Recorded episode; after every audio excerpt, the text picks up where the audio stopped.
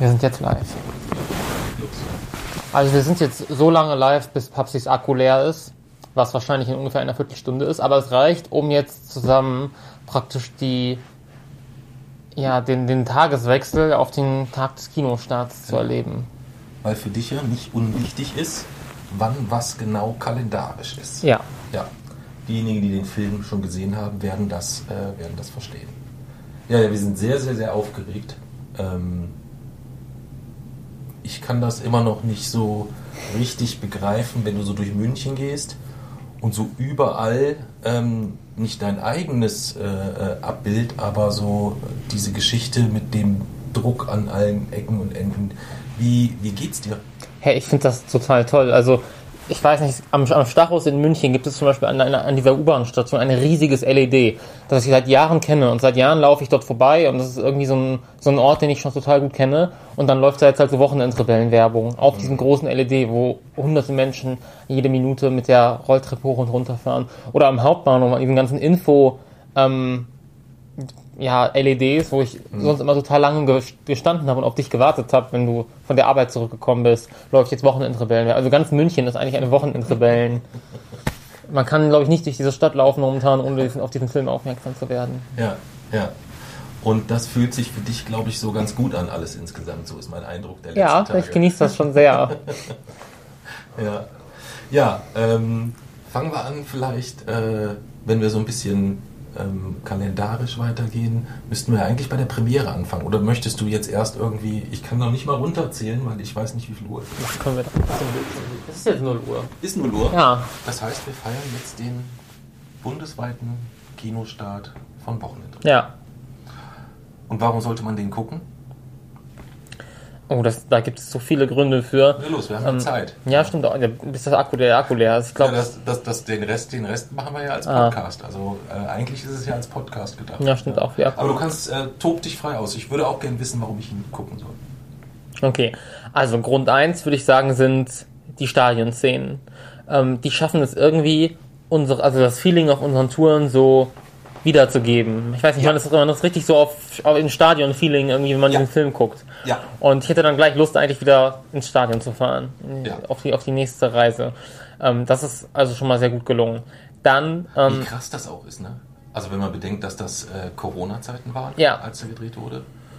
Und ähm, wie krass das Gefühl auch ist, wenn du so bedenkst, dass wir ganz am Anfang ja zwei Sorgen hatten. A, einmal so im Kontext Autismus und wir dann uns aber beide auch nicht vorstellen konnten oder irgendwie sahen alle Stadionszenen für mich in Filmen immer irgendwie creepy aus. Also immer nicht, ja, nicht, nicht, nicht so, dass ich sage, ah ja, okay. Ähm, und das ist, glaube ich, bei das ist bei Wochenendrebellen richtig geil geworden. So, ja, also dass äh, äh, die mit der mit der mit, mit, mit der Handkamera quasi live in die Spiele rein sind, das spürst und merkst du, das ist das ist echt unglaublich gut geworden, finde ich. Ja. ja.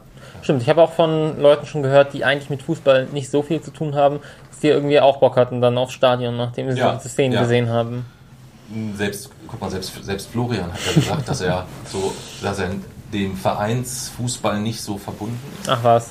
Ähm, aber äh, WMs und EMs guckt. Aber dass er schon auch gemerkt hat, dass er zwei Dinge festgestellt hat die wir eigentlich auch, wir haben halt ein bisschen länger gebraucht. Ja, äh, wir haben 100, 140 Stadien gebraucht oder so. Aber wo er festgestellt hat, dass da halt unfassbar viel Liebe auch irgendwo, äh, äh irgendwo jeweils in diesen Fanszenen steckt. Und äh, also diese unterschiedlichen Rituale und alles äh, total mega, äh, mega beeindruckend und spannend fand. Das war das eine. Und das zweite, dass er tatsächlich jetzt auch nachvollziehen kann, dass ihm da irgendwie vielleicht was mhm. fehlt, weil er hat ja auch noch keinen Lieblingsverein. Ja, wobei ich würde sagen, man braucht nicht unbedingt einen Lieblingsverein, um das irgendwie ja, erleben zu können. Das stimmt. Das ist auch ein, etwas, was wir er, gelernt haben. Ja, und das hat er auch äh, gelernt, weil wir verraten nicht so viel, dass auch auf der Süd gedreht wurde. Und, ähm, und ja, also spoilern wollen wir nicht weiter mhm. viel, aber das ist ja schon äh, ausreichend aus dem, aus dem Trailer bekannt. Ja. Aber ich hatte dich unterbrochen bei den Gründen. Also das war Grund 1. Ja. Ist, was ist noch ein Grund? Ich würde sagen, der Cast und irgendwie die Darstellung von uns als Personen, besonders von mir, ähm, mhm. ist definitiv ein Grund, weil ich weiß nicht, wenn die Personen, die mich kennen, die ins Kino gehen, werden es, glaube ich, auch richtig, richtig spooky finden, weil es halt tatsächlich, also mein Darsteller ist in dem Film wirklich eine 1 zu 1 Kopie von mir in, in dieser Zeit. Also da ist absolut null Unterschied. Das ist Ja. auch kein Interpretationsspielraum. Das war auch die, das war ja auch das Ziel so. Also es war ja tatsächlich auch mehr oder weniger der Anspruch fast schon, dass da kein Interpretationsspielraum sein darf, sondern dass das eigentlich eine 1 zu 1 Kopie sein muss, weil das nicht der Ort ist, um künstlerische Freiheit auszuleben bei meiner, bei meinem Charakter. Ja. Ähm, deswegen war von Anfang an klar, dass das am- sehr nah an der Realität sein muss. Aber ich konnte mir halt nicht vorstellen, wie es das sein soll. Ja. Und das ist es jetzt aber. ja, das ist sehr spooky, ne? Aber gleichzeitig auch sehr geil wahrscheinlich. Ja, es ist sehr, sehr geil. Ja, ja. Ähm, kommt natürlich ein bisschen auf die Szenen, also auf die Szenen an. Es ist immer total irgendwie ein sehr, sehr ähm, ja, skurriles Gefühl. Und es ist natürlich dann immer auch eine Auszeichnung eigentlich für die Szene und für die Leistung. Aber bei den positiven Szenen ist es natürlich auch ein total positives Gefühl, sie wiederzusehen und Ja. sie nochmal zu durchleben. Bei den negativen Szenen tut es halt auch richtig weh, weil, weil es so nah an der Realität Ja. ist. Aber auch das ist ja eigentlich eine Auszeichnung für die Szenen, dass es eine Szene schafft, mich einen Streit, der über zehn Jahre her ist, so genau nochmal erleben zu lassen, dass ich Ja. wieder dieselben Gefühle entwickle wie damals. Ja. Ähm, Nein, das ist, äh, das ist, das ist, das ist richtig, das Ja. ist richtig spooky. Das kann ich, das kann ich total nachvollziehen. Was mich beeindruckt ist, äh, wie, wie lässig, souverän du irgendwie so mit der ganzen Situation, wenn wir jetzt mal nur so vielleicht kurz springen die letzten drei Wochen, bevor wir über, über Gründe weitersprechen. Ähm, das war ja unheimlich viel so mit, mit auch mit Terminen und, Mhm. und äh, die Premieren. Äh, wie war das für dich? Das war toll. Also es ist richtig, ich habe es richtig, richtig genossen, die Zeit. Ähm, ich weiß nicht, ob es schon mal, überhaupt, ob ich schon mal so eine coole Zeit hatte, irgendwie über mehrere Wochen hinweg.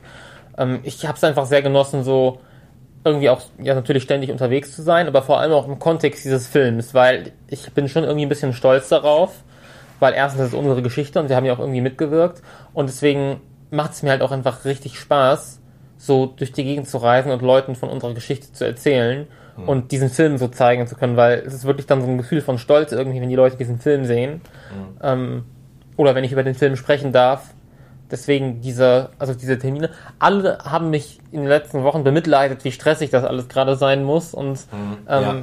das ist es überhaupt Ja, ist, ja nicht. völlig, ist ja auch völlig nachvollziehbar, weil ähm, alle ja auch, die du, mit denen du in Kontakt stehst, sind ja auch alles Menschen, die irgendwo an diesem Film mitgewirkt haben an unterschiedlichen Stellen und die natürlich dich in Anführungszeichen kennen, weil A, der Film unfassbar nah real geworden ist, B, aber in einem anderen, äh, in auch einem gewissen Altersabstand steht und dann halt nochmal zeitlich verdichtet ist. Und Ja. das äh, kann natürlich für jemand total verwirrend sein, ähm, wenn dann da plötzlich ein, ein junger Mann wie du da stehst. Das ist, das ist, das ist wahrscheinlich nachvollziehbar, oder?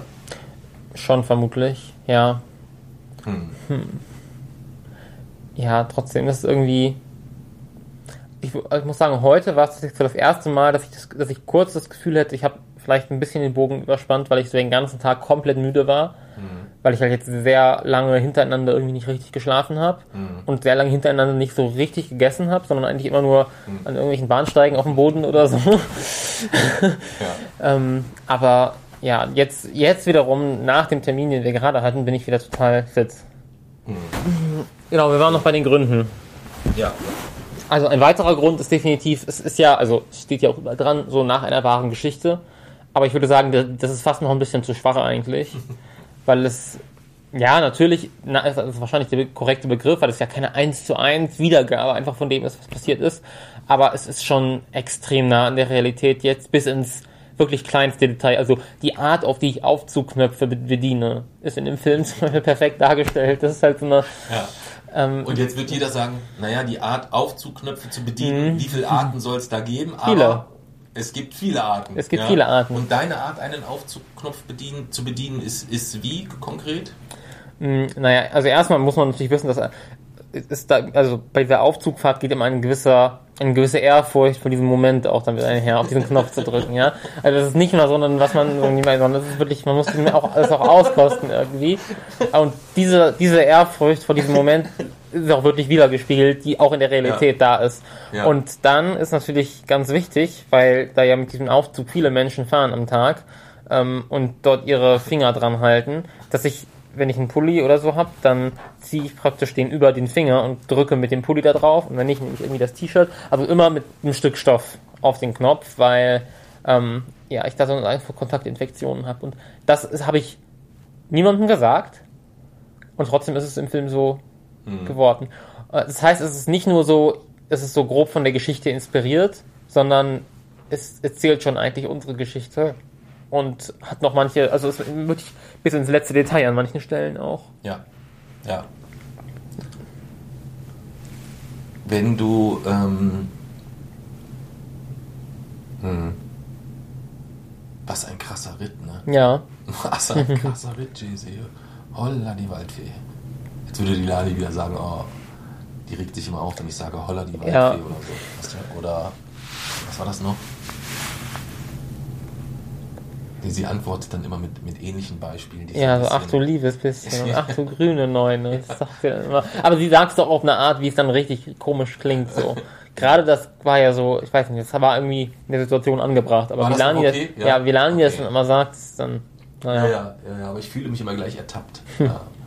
Und wenn ich sie dann aber frage, ob ich cringe bin, dann äh, regt sie sich erst recht auf. Ja. ja, aber wir waren beim, ähm, äh, wie, wie waren beim Film? Wie würdest du denn jetzt so ganz aktuell deine persönliche Gefühlslage beschreiben? sehr positiv. Das Ähm. Ich, also ich denke, es ist, es ist natürlich immer noch so ein bisschen praktisch die Euphorie so von den ganzen Medienterminen und den Premieren und ähm, dem Feedback. Das ist einfach sehr positiv. Ähm, es ist ein bisschen Vorfreude irgendwie so auf die Zukunft, also zum einen auf die nächsten Wochen, ähm, wo halt in denen sehr viele Menschen den Film sehen werden. Und das ist natürlich sehr schön. Und wir auch noch ein paar coole Termine haben. Ähm, darauf freue ich mich schon sehr. Und ich glaube halt auch wirklich, dass das ähm, dass das viel verändern wird so. Und dass ähm, ja es wird einiges natürlich auch nicht verändern, aber ich glaube, dass sich tatsächlich äh, auch einiges in der Hinsicht verändern wird, dass ähm, wir danach oder dass danach für uns, glaube ich, einfach einiges leichter wird aus meiner Perspektive. Also für mich leichter in dem Sinne, dass wir vielleicht eine größere Reichweite haben, mehr bewirken können auch. Und Okay. das ist natürlich, das kommt dann praktisch alles zu seiner Zeit. Äh, Jetzt geht es eigentlich erstmal wirklich darum, um den Film und darum, dass er die Leute unterhalten wird. Aber ich sehe das schon ja auch irgendwie mal so im Kontext des großen Ganzen und meines größeren Plans für die Zukunft. Und ähm, das ist natürlich zum einen wird der Film einen Beitrag dazu leisten, ähm, und das tut er schon, ähm, alleine durch die, durch die Darstellung von Autismus, auch wenn das nicht das ursprüngliche Ziel war, wie wir ja schon oft betont haben. Aber das ist doch etwas, meiner Meinung nach, komplett Neues eigentlich, was dem Film dort gelingt. Ich glaube nicht, dass es sowas schon mal gegeben hat, dass eine ähm, autistische Perspektive in dieser Form dargestellt wird, ins Zentrum gerückt wird. Ähm, und dann halt auch so gut. Also ich meine, ich habe das ja schon äh, gesagt, dass praktisch pro Filmsekunde an Audioeffekten oder stecken dann ungefähr äh, 90 Minuten Audio-Call mit mir hinter, in der ich dazu ausgefragt wurde, wie sich etwas in meinem Kopf anfühlt. Und ähm, das hat sich definitiv gelohnt. Also in Bezug auf die Darstellung von Autismus, und das sagt nicht nur ich, sondern das habe ich jetzt auch schon ähm, von äh, einigen Menschen, äh, auch einigen AutistInnen selbst, äh, gehört, dass das etwas, etwas Neues ist, dass dem Film da wirklich etwas gelungen ist, was sonst wohl noch niemandem gelungen ist. Und das ist definitiv was ganz Großes. Ähm, aber ich hoffe dann natürlich auch, dass mit dem Film praktisch, mit der Aufmerksamkeit, die für Wochenendrebellen einhergeht, dass damit dann zum Beispiel auch, auch Aufmerksamkeit entsteht für unsere Buchfortsetzung und Aufmerksamkeit entsteht für ähm, mein, mein wissenschaftliches, äh, meine wissenschaftliche Aktivität, die ja im Film auch eine kurze Rolle spielt. Und Aufmerksamkeit steht, entsteht natürlich für die ähm, Projekte, die wir zusammen mit der Neffen Botte Stiftung machen. Also ich hoffe einfach, dass durch den Film, dass das wirklich eine Art Wendepunkt auch einfach irgendwie ist, auf der wir, nachdem wir unseren Plänen auch die Welt gerechter zu machen, einfach noch besser nachkommen können. Und ich könnte mir auch wirklich vorstellen, dass das ähm, in nächster Zeit meine Haupttätigkeit wird, Wochenendrebellen. Ich habe das sehr, sehr mögen gelernt irgendwie in den letzten Monaten. Hm. Ach, vorher mochtest du es nicht so was? Doch, aber ich habe diese Termine sehr mögen gelernt. Ach so, Also- okay.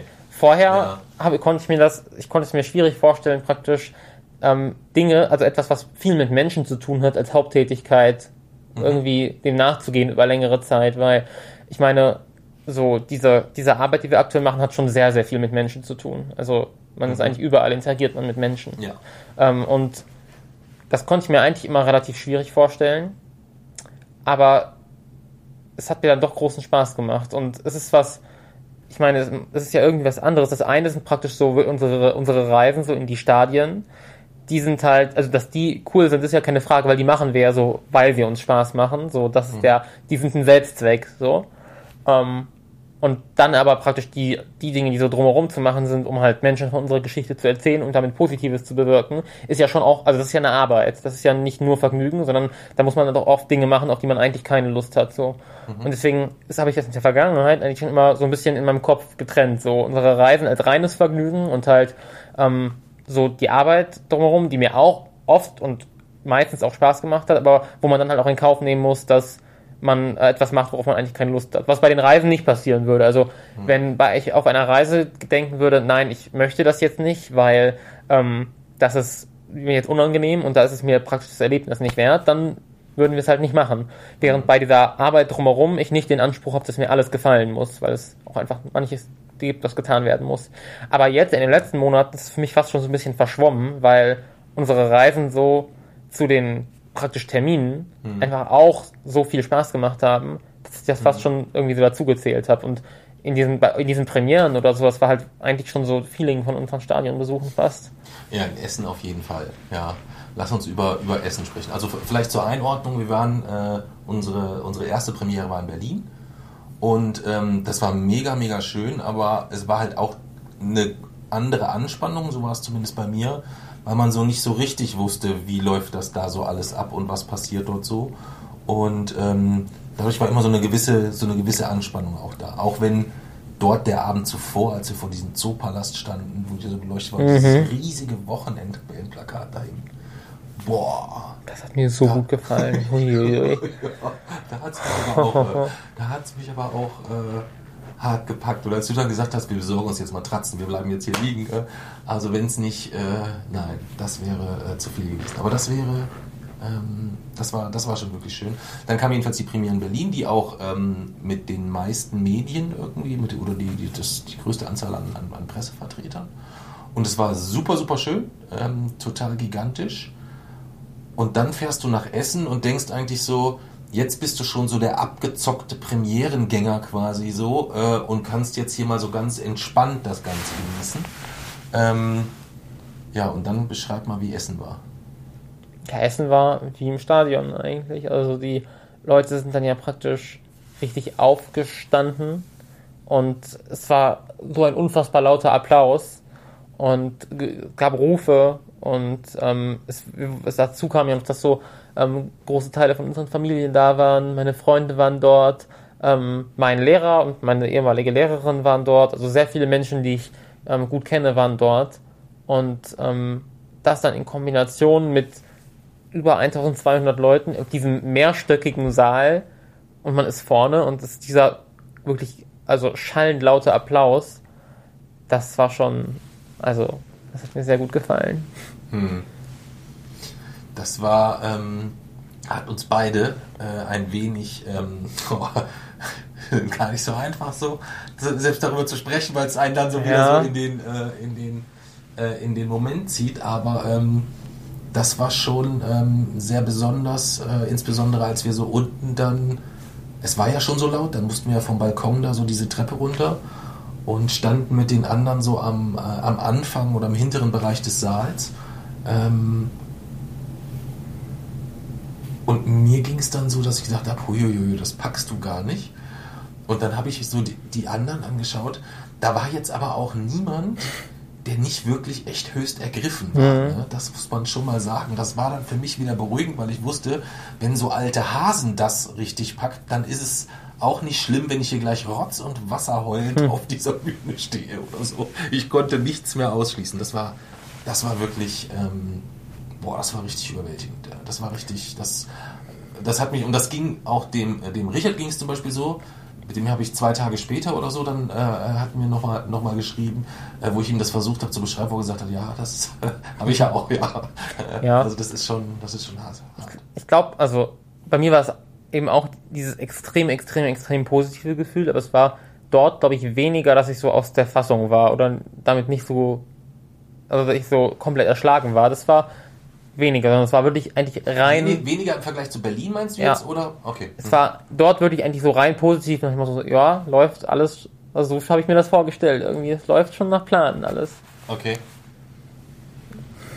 Hart. Hart, hart, hart, Jay-Z. Das ist alles. Ähm, ja, ähm, einen wichtigen Punkt sollten wir vielleicht gleich ähm, noch mit, ähm, mit äh, erwähnen.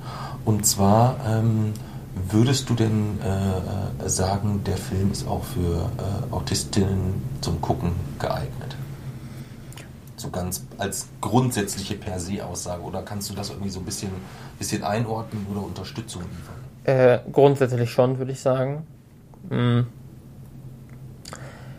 Ich denke aber auch, dass praktisch die Szenen, in denen ja den neurotypischen Menschen sozusagen meine Perspektive greifbar gemacht werden soll, die sind dann ja praktisch für AutistInnen nochmal heftiger, weil man muss sich ja dann mal vorstellen, so ein bisschen, das, was praktisch, also das, wofür die neurotypischen Menschen, die dort sitzen, sozusagen diese, diese, diese krasse Animation und die ganze Videotechnik brauchen, brauchen. das ist das, was ich halt so in der Schule, also das ist halt mein Schultag so irgendwie.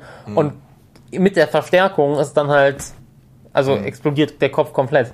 Ähm, deswegen ist es vielleicht ganz hilfreich, darauf, erstmal darauf eingestellt zu sein, dass es solche Szenen gibt, ähm, eher audiotechnisch an einigen Stellen, vielleicht auch mit dem Licht, ähm, dass es diese Szenen gibt. Und dann, ja, ich weiß nicht, wie man, ich glaube, da haben äh, viele Autisten so ihre eigenen Mittel, um sich da behilflich zu sein, verschiedene Formen von Filter oder so. Aber jetzt ist die äh, Live-Story vorbei. Aber ähm, da wäre es sicherlich hilfreich. Also wenn, wenn man praktisch sowas hat und wenn man sowas benötigt, irgendwie einen Filter auf die Ohren oder vielleicht auch äh, bezüglich der Augen, dann wäre es für Wochenendrebellen vielleicht sinnvoll. Hm, okay. Okay, verstehe. Gut, und auch, auch, auch Stimming-Tools oder ähnliches sind wahrscheinlich dann gegebenenfalls hilfreich, ähm, weil es ist so, es gibt einige Kinos, die reizreduzierte Vorstellungen anbieten, ähm, wobei das in Anführungszeichen nur bedeutet äh, oder nicht bedeutet, dass die Filmfassung angepasst ist. Ja.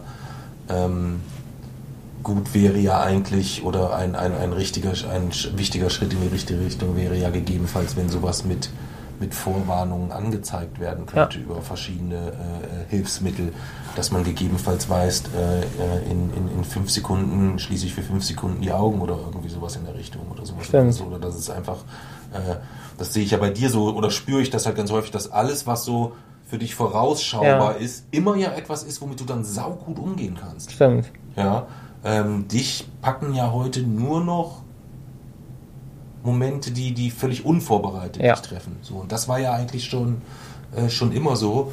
Und deswegen müsste es eigentlich da auch bei Filmen eine Version geben, die das leisten kann eigentlich. Ja. Wieso? Ja, vielleicht.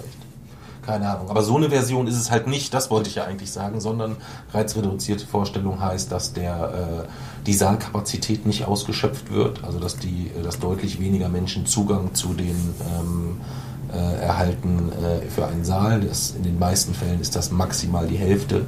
Äh, in einigen Fällen ist es aber auch nur, dass das maximal zu einem Drittel äh, besetzt wird. Und äh, es bleiben in äh, Randbereichen bleibt Licht gedimmt an, der Ton wird etwas gedämpft, insbesondere bei, dein, bei den Szenen, wo es in deine, in deine Perspektive wechselt. Wobei, das muss man halt schon sagen, das wird mir momentan noch zu wenig gewürdigt, Ja. was da gelungen ist. So, ne?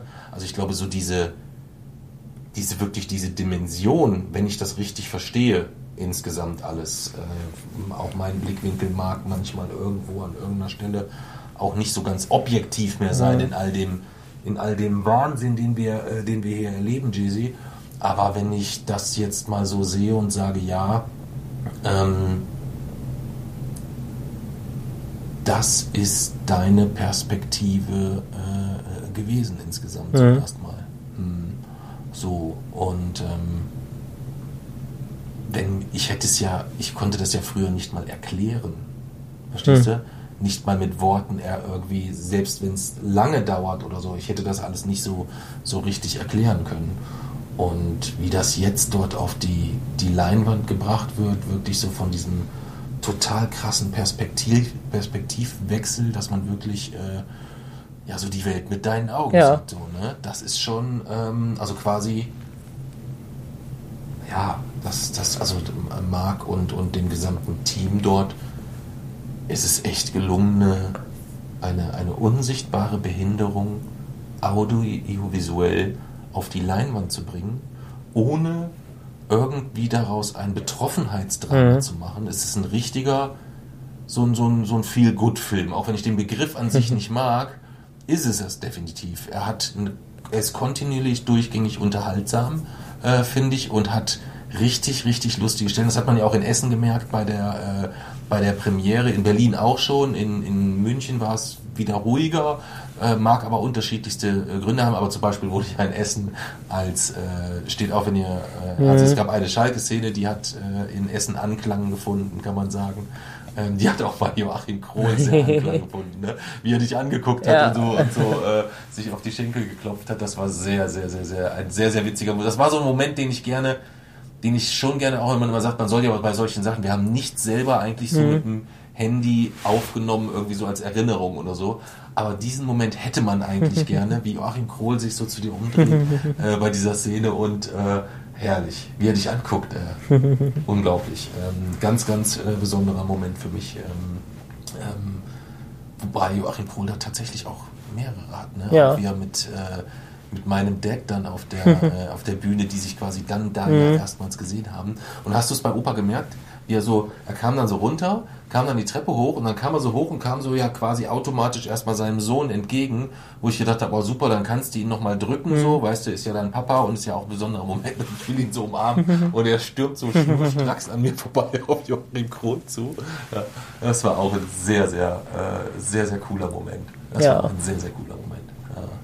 Aber ähm, diese, äh, diese Applauslautstärke und das, was du sagtest, ähm, und wenn du dann da in diesen Saal guckst, dann denkst du schon, uh, was ist jetzt hier? Ja. Was ist jetzt hier? Da war ich, ähm, da war ich emotional nicht so richtig drauf vorbereitet. Und ich glaube, das ist auch, und das würde mich bei dir noch interessieren, das ist für mich schon massiv fordernd, so was so diese emotionale Kurvenlinie angeht. Wie, wie, wie steckst du das denn so weg? Das ist ja keine Kurve, sondern ist ja eigentlich ausschließlich positiv. Also das Problem ist ja praktisch die, also wenn man das sich als Kurve darstellt, ist ja die Ableitung der Kurve das Problem, sprich die Änderungsraten. Ähm, und die Änderungsraten sind ja aktuell eigentlich, also die es ist ja sehr stabil bei, bei Null irgendwie, weil es halt dauerhaft eigentlich positiv ist und nicht die riesigen Schwankungen dazwischen liegen.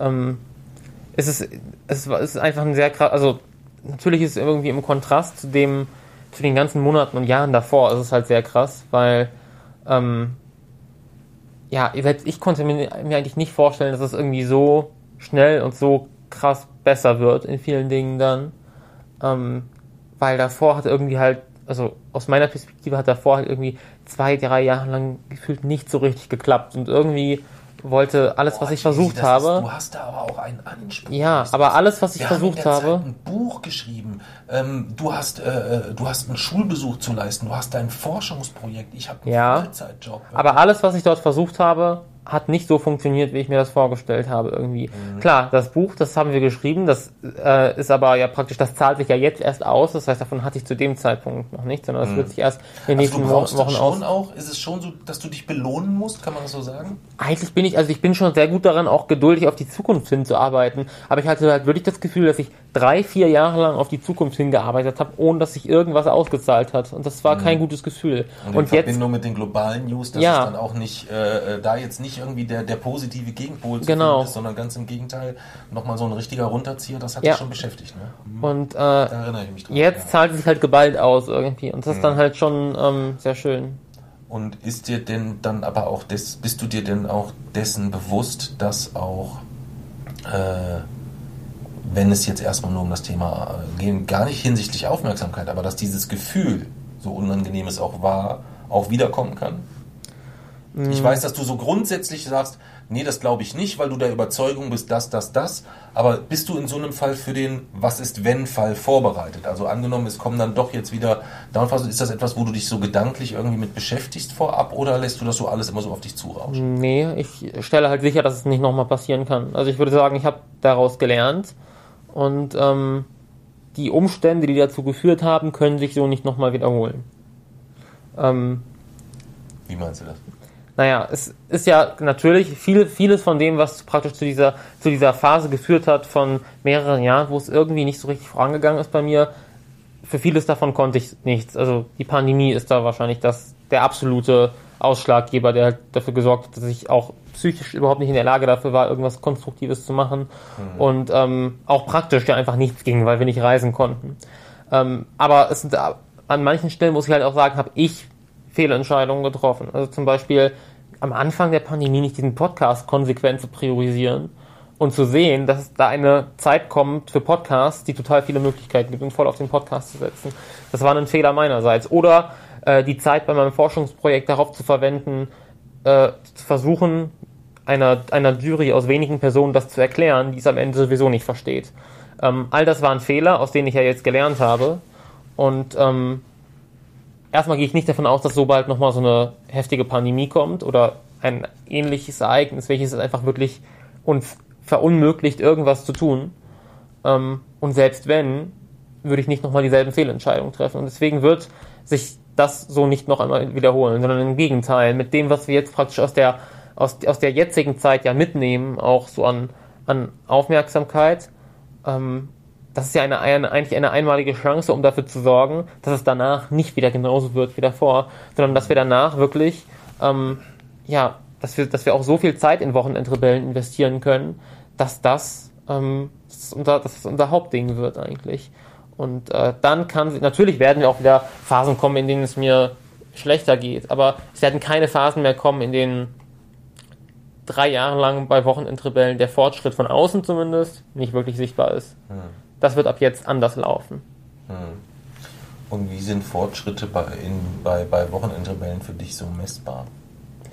Es gibt halt ein paar Indikatoren. Also der Spendenstand für die Neville Stiftung war immer sicherlich ein guter Indikator dafür, ähm, der halt einfach stagniert hat über sehr lange Zeit. Fast. Ähm, Ja, aber das war, ist doch völlig logisch, wenn du, wenn du Zeit investierst in ein Projekt, welches sich dann später auszahlen soll. Also die Begleitung des Films, das Buch etc. Mhm. ja, aber das kann man dem nur teilweise zuschreiben. Ähm, es hätte schon, also wenn alles so gelaufen wäre, wie ich mir das vorgestellt hätte, wäre auch in der Zeit durch diverse Pläne, die ich ja hatte, die, die, die Spendensumme weiter angestiegen. Und das ist Zeit, die verloren gegangen ist und Zeit, die ganz konsequent übertragen auch Menschenleben kosten kann. Deswegen ist es halt einfach unfassbar wichtig, dass man diese Zeit nicht verliert. Und das ist halt auch ein Vorwurf, den ich mir persönlich gemacht habe, dass ich da auch für verantwortlich bin. Ähm, Aber glaubst du, dass das ähm, ein, ein äh, das, das, was, es, ich, es ehrt dich total und es ist sicherlich auch etwas, was äh, auch immer für eine gewisse Form von Antrieb sorgt, äh, auf den du dann aber ja auch keinerlei Kontrollmöglichkeit darüber Ja. hast insgesamt. So. Und ähm, das ist ja auch genau das, äh, ich glaube, in, ich weiß gar nicht, von den 73 Kapiteln in, in, den Neu in unserem neuen Buch, ähm, welches es da ist, aber da gibt es ja eins, wo ich diese Rastlosigkeit versuche Ja. zu beschreiben. Kannst du dich daran erinnern? ja, Ähm, das ist genau das, was ich meinte, dass ich sage, ich halte das für ein, ein, ein riesiges Problem, dass du nicht gezielt dir Entspannungszeiten nimmst, weißt du, wo du, wo du wirklich sagst, nee, heute mache ich mal nichts. Heute entspanne ich mal und ich gucke mir einfach mal einen, schönen Film an oder ich lese mal. weil das für mich keine Entspannung ist. Für mich sieht Entspannung halt einfach anders aus. Also, Aber, aber das ist ja auf Dauer, ist ja dieses Level insgesamt, was du jetzt fährst, das ist ja auf Dauer nicht machbar. Und ähm, ich weiß halt nicht, ob, ob es da nicht besser wäre, da gegebenenfalls auch, auch gezielt zu gucken, wann und wie kann ich mir Ruhephasen schaffen oder mehr Ruhephasen. Ruhephasen bedeuten für mich halt einfach was anderes, als äh, es intuitiv vielleicht aussehen mag. Also die, die Begrenzung ist ja natürlich die körperliche. Also ich brauche definitiv mehr Schlaf, als ich in vielen Zeiten habe. Ähm, das ist ein ganz entscheidender Punkt. Aber mental ist es für mich keine Ruhephase, das, was die, sich die meisten Menschen als Ruhephase vorstellen. Weil wenn ich irgendwo praktisch einfach sitze und versuche nichts zu tun, ist es in meinem Kopf so unruhig, dass es einfach äh, extrem anstrengend ist. Und am Ende des Tages bin ich angestrengter als sonst. Hm. Ähm, deswegen, ich, ich weiß gar nicht genau, ob, ob für mich dieses Konzept Ruhe überhaupt existiert oder ob ich eigentlich nur glücklich bin, wenn die Dinge in Bewegung sind. Hm. Ich kann total nachvollziehen, was du meinst. Ja.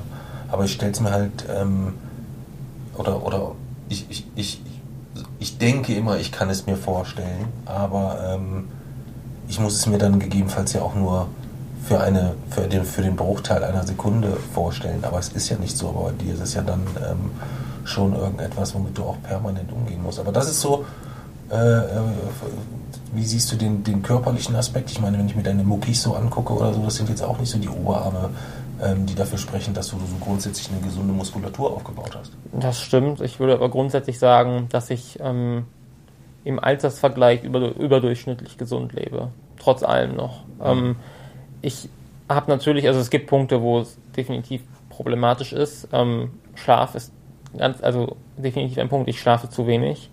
Ähm, könnte vielleicht daran liegen, dass wir hier nachts um was Ja, nicht, nee, tatsächlich nicht. Nachdem wir heute Morgen. Wie, wie, also erzähl mal, wie viel Schlaf du letzte Nacht hattest. Vier Stunden? ja, ne? Ja, das Ding ist halt. Vier Stunden, diese. Und es ist auch nicht die erste Nacht diese Woche. Nee, ja. aber ähm, das ist tatsächlich nicht der Hauptgrund. Also der Hauptgrund ist gar nicht so, dass ich praktisch dann. Also schon eigentlich, das ist der Hauptgrund, dass ich sehr lange arbeite, aber würde ich das nicht tun, dann lege ich halt wach im Bett und ich hätte keine Ruhe. Also manchmal kann ich einfach erst schlafen, wenn ich für diesen Tag etwas geschafft habe, sonst funktioniert es nicht. Mhm. Sonst liege ich dann da wach und das ist noch schlimmer. Ähm, weil dann mein Kopf halt auch einfach weiterarbeitet irgendwie. Deswegen, das funktioniert so nicht.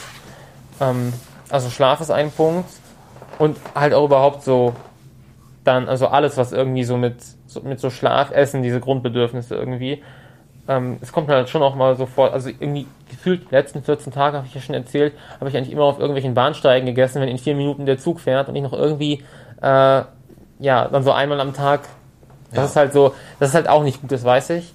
Und ähm, ja, und das Thema, dass ich halt einfach auch keine Zeit wirklich für körperliche Betätigung habe. Also ich bin definitiv momentan sehr aktiv und auch ja irgendwie den ganzen Tag so in Bewegung. Dadurch ist jetzt nicht so, dass ich Bewegungsmangel habe, aber halt Sportmangel schon, weil ich einfach keine Zeit habe, wirklich mhm. Sport zu machen eigentlich. Das sind so Probleme. Aber insgesamt ähm, würde ich trotzdem sagen, ist mein gesamter Lebensstil gesünder als der in, also deswegen mache ich mir da nicht die riesigen Sorgen, auch wenn ich an einzelnen Stellen definitiv weiß, dass das so wie jetzt kein Dauerzustand sein kann. Ist es ja aber auch nicht. Also die Art der Arbeit ändert sich dann ja auch irgendwann wieder und dann ist es weniger den ganzen Tag praktisch wirklich örtlich irgendwo gebunden sein und auf andere Termine angewiesen zu sein und wieder mehr einfach ein gewisses Pensum für eine Zeit zu haben, das weggearbeitet werden muss und dann klappt das auch wieder mit dem Schlaf und dem Essen besser. Also das ist ja, da mache ich mir jetzt nicht die riesigen Sorgen, ehrlich gesagt. Hm. Okay.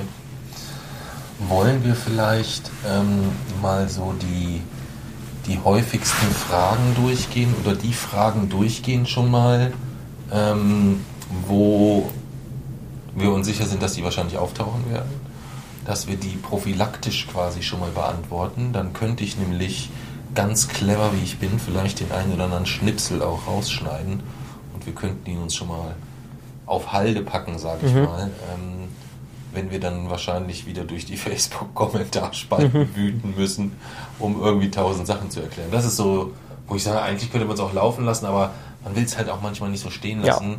dass es natürlich schon etwas ist, ähm, dass äh, es Kritikpunkte vielleicht auch an dem Film geben kann. Ja? Und deswegen würde ich jetzt mal mit dir das ein kritisches Interview führen. Mhm. Ja? Ähm, ja, schönen guten Abend, meine Gäste, meine sehr verehrten Damen und Herren. Äh, bei mir zu Gast heute ist Jason von Jutachenka. Jason von Jutachenka ist 18 Jahre alt und äh, hat das große Glück, äh, einen ganz fantastischen Papsi zu haben. Hm. Ja. Ähm, schön, dass Sie da sind, Herr von Jutachenka. Freut mich auch sehr, da zu ja, sein. Schön, dass Sie da sind. Also dieser Podcast ist wirklich mein Lieblingspodcast, muss ich sagen. Ich höre die Folgen sehr ja, gerne. Ja, ja, wegen dem einen Host. Mhm, ja. Ja, Aber wir meinen jetzt nicht denselben wahrscheinlich. Ne? Der ist heute nicht da, glaube ich. Der ist heute nicht da, okay. Ähm, in ihrem Film äh, oder in dem Film Wochenendrebellen, der ihr Leben verfilmt, ähm, was ist das für ein Gefühl? Das ist immer eine ganz komische Frage, was das für ein Gefühl ist, weil wie quantifiziere ich das? Ich würde sagen, auf einer Skala von 1 bis 10 ist es definitiv eine 10, aber eigentlich wird, ist das dem immer noch nicht gerecht. Also es bräuchte wahrscheinlich eine neue Skala. Äh, qualitativ ausgedrückt ist es einfach eine, ein sehr, sehr, sehr positives Gefühl. Mhm. Du könntest zum Beispiel eine nehmen, eine, eine, eine 12. Oder, nee, wie, wie war, hieß die 12 bei dir? 12. War das die 12? Ja. ja, ja. Und äh, welche Zahl war das, wo du dich geweigert hast, dass sie existiert? Jetzt war die 12. Das war das, ach so, ja, so war es. Ja. Genau, genau. Die hat einfach nicht existiert, die Zahl. Ja, ja und heute sitzen wir hier ähm, und sprechen über, ach, jetzt bin ich wieder im persönlichen Modus gefallen. Mhm. Ich, äh, guten Tag, Herr von Lieberstedt. Ich war gerade ein wenig abgelenkt, es tut mir sehr leid. Äh, die zweite Frage. Äh, in Ihrem Film, für den Sie ja auch eigentlich auch die Aussage beanspruchen, dass er eine sehr verantwortungsvollen ähm, äh, Perspektive äh, auf das Thema Autismus wirft, äh, kommt der Begriff Asperger-Autismus vor. Wie konnte Ihnen dieser Fehler unterlaufen? Äh, das ist kein Fehler, sondern das ist eine, ähm, eine biografische Szene, ja, die praktisch dort stattfindet, nämlich die Diagnoseszene, ähm, auf die Sie dort anspielen. Ähm, und äh, der Begriff Asperger-Syndrom ist natürlich äh, veraltet. Er ist wissenschaftlich sowieso schon längst veraltet und glücklicherweise jetzt auch ähm, ja, medizinisch in der Diagnostik äh, im neuen Klassifikationssystem der WHO veraltet. Ich musste jetzt neulich erfahren, dass, dass trotz, tatsächlich trotzdem immer noch diese Diagnose gestellt werden darf für einen Übergangszeitraum. Ähm, aber dieser Begriff ist definitiv problematisch aus vielen anderen Gründen noch. Diese Subtypen, Autismus-Subtypen existieren nicht wissenschaftlich. Ja, das sind Konstruktionen, die in der Realität nicht existieren und die dann häufig ja auch mit einer, ähm, es gibt diesen Begriff Aspi Supremacy, also das praktisch ähm, ja, ähm, Asperger-Autismus, also diesen Subtyp, den es irgendwie nicht gibt, auch als etwas Überlegenes irgendwie dargestellt wird. Von manchen gar als neue evolutionäre Stufe, was halt Unsinn ist. Ähm, und äh, deswegen würd, würden wir diesen Begriff natürlich auch nicht einfach unkritisch verwenden, sondern ähm, es zeigt eben tatsächlich ähm, eine Diagnoseszene. Und äh, diese Diagnose wurde mir damals gestellt, 2009, wo das auch noch ganz offiziell ähm, die Diagnose war, weil es diese, weil diese Subtypen damals noch diagnostiziert wurden. Auch wenn es damals schon wissenschaftliche Fakten gab, die sie als veraltet gezeigt, äh, also die sie veraltet dargestellt haben. Äh, dennoch war das damals nun mal so und dementsprechend ähm, ist es in der Diagnoseszene auch so gezeigt. Wobei die Diagnoseszene ja eigentlich praktisch ähm, ja zwei Gespräche, die getrennt voneinander stattgefunden haben, so ein bisschen zusammenfasst. Ähm, aber wir müssen so ein bisschen aufpassen, dass wir nicht zu viel spoilern. Ne? Also ja. Die Leute wollen ja den Film mal gucken.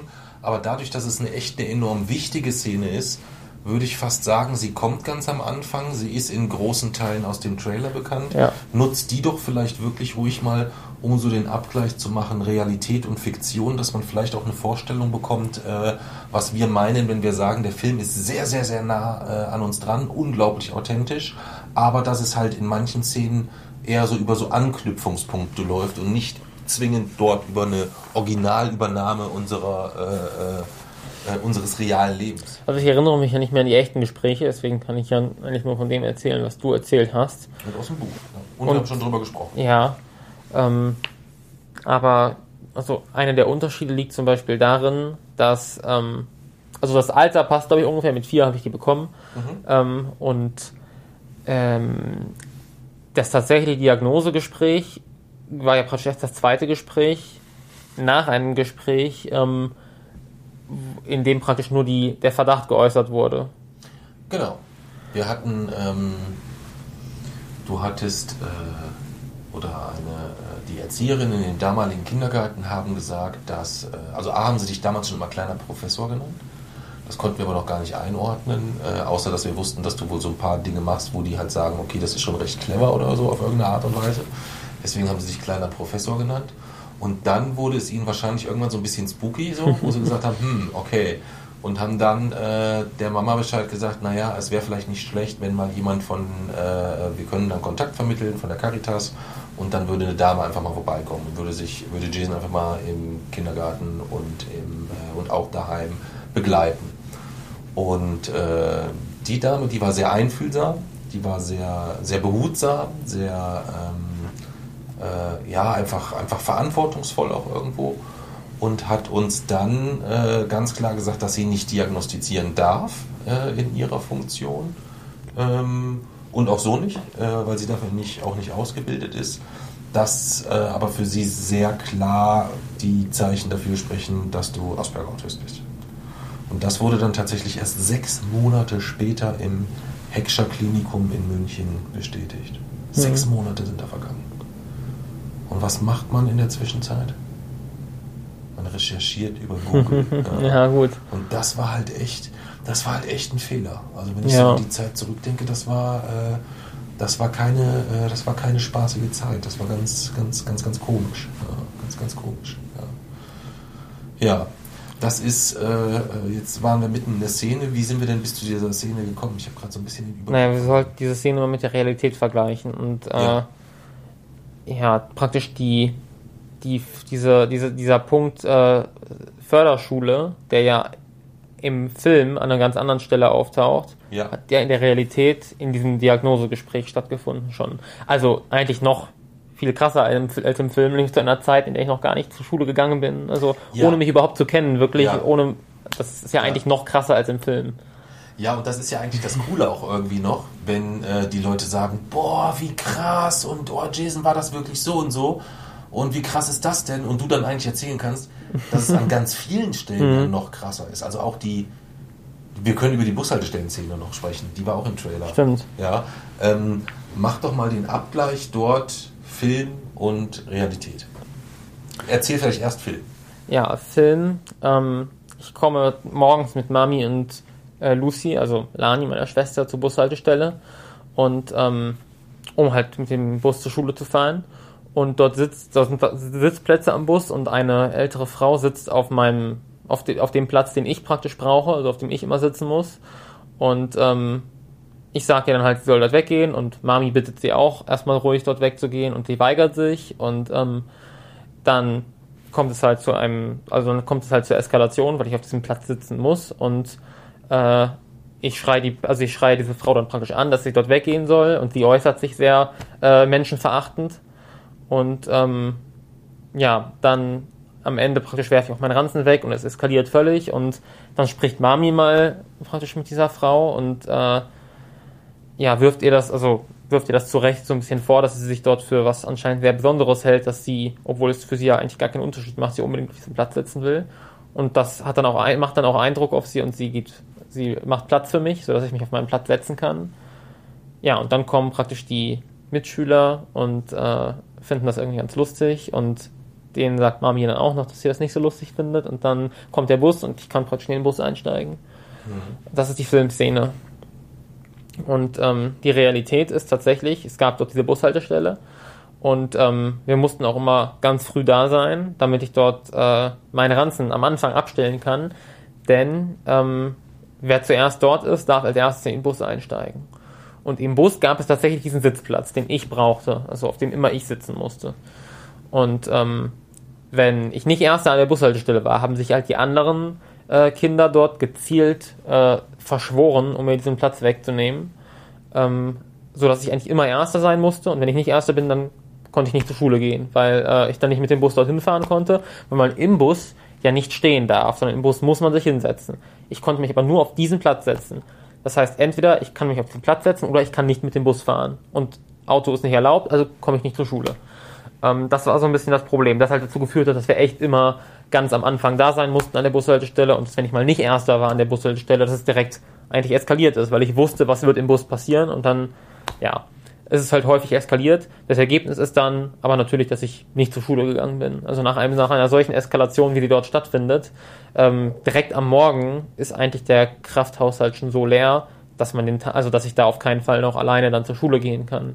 Das hätte also so gar nicht funktioniert in der Realität. Also Ja.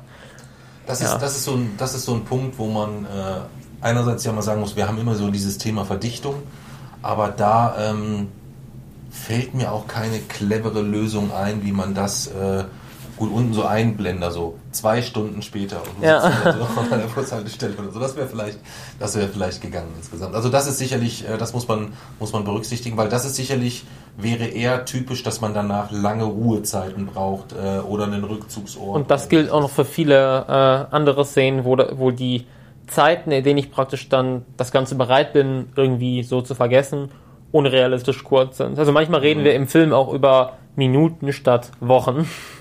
Ja, ja, ja, schöner Vergleich. Schöner Vergleich, ja. Okay, wir waren aber beim, äh, beim Interview eigentlich, ne? Ja, Ja. du fällst schon aus deiner Rolle auf. Ja, irgendwie, irgendwie, irgendwie schon. Ähm, ich komme zurück in meine Rolle. Herr von Mitterchenko, Ihr Film heißt Wochenendrebellen. Ja. Das ist doch, wenn ich es richtig verstanden habe. Korrigieren Sie mich nicht, wenn ich falsch liege. Wenn ich es richtig verstanden habe, ist es also quasi so, dass Sie am Wochenende gegen Ihre eigenen Regeln rebellieren. Da muss ich sie leider doch korrigieren. ähm, nein, ich rebelliere nicht gegen meine eigenen Regeln, weil meine eigenen Regeln helfen mir ja. Aber Sie sind, warum heißen Sie dann die Wochenendrebellen? Wir heißen die Wochenendrebellen, weil wir an den Wochenenden gegen die vermeintlichen Grenzen, die mir angeblich auferlegt sind, von denen ich aber eigentlich so nie zugestimmt habe, gegen diese, gegen diese vermeintlichen Grenzen rebellieren wir. Wir rebellieren nicht gegen die tatsächlich existenten Grenzen, also gegen die einfach nicht funktionieren, weil wie soll das denn, da kann man ja viel rebellieren, aber kann auch gegen die Schwerkraft rebellieren, das bringt halt einfach nicht viel. Ähm, Aber du, aber du willst mir nicht erzählen, dass so bei der ganzen Namensgebungsgeschichte, dass dieser logische Ansatz schon eine Rolle spielt. Ja. Nein, aber also das war halt damals die Idee. Es war der, der Name Wochenendrebell war nie so gedacht, dass wir dann praktisch irgendwie, dass wir gegen meine eigenen Regeln rebellieren. So habe ich das nie verstanden. Den Namen. Nein, ich auch nicht. Ähm, Ich, ich, es war eine. Achso, ich muss in der Rolle bleiben. ja. sondern wir, also grundsätzlich war es eigentlich immer so, dass wir waren halt irgendwie die Rebellen, weil wir hatten an den Wochenenden irgendwie rebellische Dinge gemacht. Wir haben uns rebellisch verhalten und wir haben Wir die haben Dinge. unsere nackten Ärsche aus Hotelfenster gehalten. Zum Beispiel. ähm, und wir haben halt auch gegen die, gegen die Aussagen, die dort uns von Fremden ja auferlegt wurden, also dass uns dort gesagt wurde, ähm, diese ganzen Dinge, die ich angeblich nicht kann, ähm, die, wo aber andere angeblich wissen, dass ich die nicht kann, ähm, zum Beispiel eben in ein, in ein volles Stadion gehen. Davon haben uns ja sehr, sehr viele Menschen abgeraten und sagen, was macht ihr da eigentlich? Und ähm, gegen, gegen die, eben diese fremd auferlegten Grenzen, gegen die rebellieren wir und weil ich ja zur Schule gehe, in der Regel an den Wochenenden und deswegen Wochenendrebellen. Okay. Das heißt, Ihnen gelingt es dann am Wochenende, Ihren Autismus zu überwinden. Nein, nein, mm, das ist auch nicht möglich. Also das ist schon überhaupt medizinisch nicht möglich und das ist auch nicht die Geschichte. Ähm, sondern ähm, in dem, man muss sich vorstellen, im Stadion sind all diese Reize, die unangenehm sind, also plötzliche Berührungen, sehr laute Geräusche, genauso unangenehm wie im Alltag. Es gibt 0,0 Unterschied dazwischen. Ähm, das Einzige, was im Stadion anders ist, ich habe einen etwa, ich habe etwas, ein Erlebnis, für das es mir, dass es mir wert ist, diese negativen, diese negativen Folgen in Kauf zu nehmen und zu ertragen für einen gewissen Zeitraum. Ja, also ich weiß, wenn ich ins Stadion gehe, werde ich am Anfang abgetastet. Das wird extrem unangenehm. Ich weiß, wenn ein Tor fällt, wird es plötzlich laut. Ich weiß, es könnte eine Bierdusche geben und ich könnte angerempelt werden. Das ist genauso unangenehm, wie es im Alltag ist. Aber ich weiß dort auch im Stadion, okay, damit ich dieses Stadionerlebnis habe, muss ich das ertragen. Ich muss es in Kauf nehmen. Und unterm Strich überwiegt dann immer im Stadion das Positive. Also am Ende eines solchen Ausflugs, selbst wenn Dinge passiert sind, die mir nicht gefallen, denke ich immer, das war geil. Und deswegen ähm, gehen wir ins Stadion. Nicht, weil es dort im Stadion plötzlich total easy ist und ähm, diese ganzen Probleme weg sind. Das sind sie nicht. Das sieht man auch im Film und das sieht man auch in der Realität, wenn wir im Stadion, unter, Stadion unterwegs sind. Dass das, dass das nicht so. Wie soll das auch funktionieren? Also gibt es ja überhaupt keinen Grund, wieso das dann plötzlich anders sein sollte.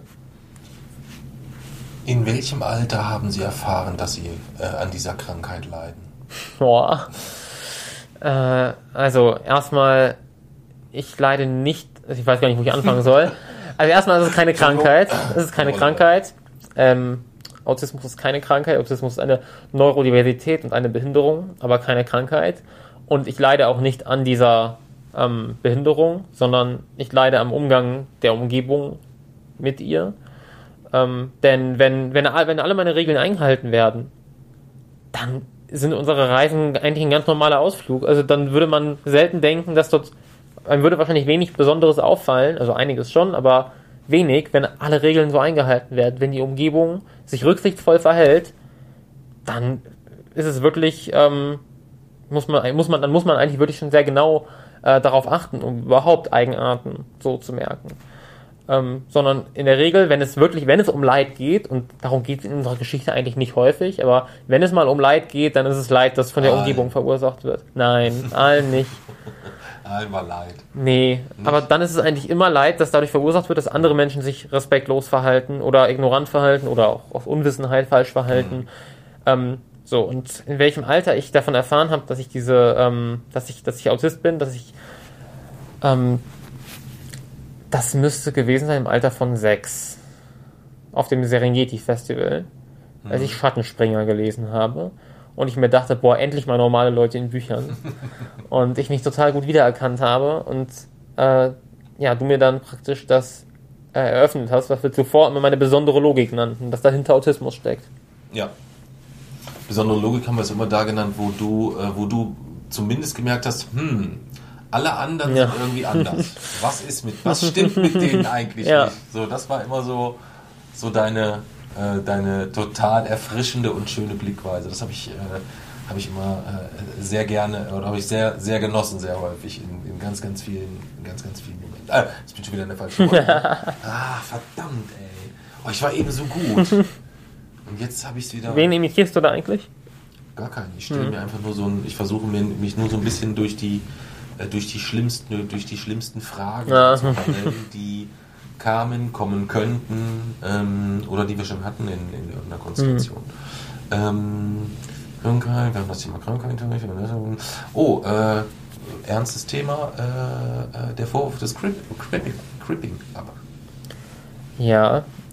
Ähm, also erstmal zur Begriffserklärung Oh ja, bitte, vielleicht. Gerne. Ähm, das ist praktisch der Begriff dafür, wenn ähm, vor allem eben in Filmen oder Serien oder allgemein in der Darstellung ähm, behinderte Figuren dargestellt werden von nicht behinderten DarstellerInnen. Ähm, und äh, deswegen kann man praktisch den Begriff auch auf Autismus als Behinderung anwenden. Mm. Und grundsätzlich erscheint mir das auch nachvollziehbar, weil ähm, ich mir auch sehr leicht hätte vorstellen können und ich auch große Angst davor hatte, dass ähm, durch die Darstellung, praktisch durch den Darsteller, ähm, bevor ich den Darsteller kannte, dass, mh, dass praktisch mit Autismus assoziierte Verhaltensweisen von mir ins Lächerliche gezogen werden könnten, durch eine überspitzte Darstellung, durch eine stereotypische Darstellung, ähm, die dann diese Stereotype ja auch reproduziert. Ähm, allerdings, ich sehe das ein bisschen pragmatischer. Ich sehe das so, dass ähm, für mich nicht das Problem grundsätzlich darin liegt, ob die, der, ob praktisch der Darsteller, die, ob, ob die darstellende Person selbst behindert ist, sondern dass es einfach sehr, gerade bei Autismus sehr viele, also sehr viel, auf sehr viele Arten irgendwie in die Hose gehen könnte. Aber ich bin da eher pragmatisch, also das Ergebnis zählt. Ich war auch in Sorge, dass das dazu führen könnte, eben, dass man dort keine, ähm, also dass, dass ich, ich konnte mir nicht vorstellen, wie eine neurotypische Person sozusagen das so spielen soll, dass das Ergebnis in Ordnung ist und dass das Ergebnis gut ist. Aber wenn das Ergebnis gut ist, dann ist es mir eigentlich mehr oder weniger egal, wer das spielt. Das ist so meine, ähm, mein, meine Position dazu. Und ähm, das Ergebnis war halt extrem gut, ja. Also das war halt nicht zu unterscheiden von mir in der Realität. Und für mich zählt mehr oder weniger das, was, was man sieht, ja, also was das Publikum sieht, was die Masse der Menschen dann sieht. Und wenn das so gut ist und wenn das definitiv keinen Schaden anrichtet für die autistische Community, sondern im Gegenteil, ähm, dann spielt es für mich eher eine sekundäre Rolle, ob die darstellende Person nun Autist ist oder nicht. Es wäre natürlich, das wäre cool gewesen, sicherlich.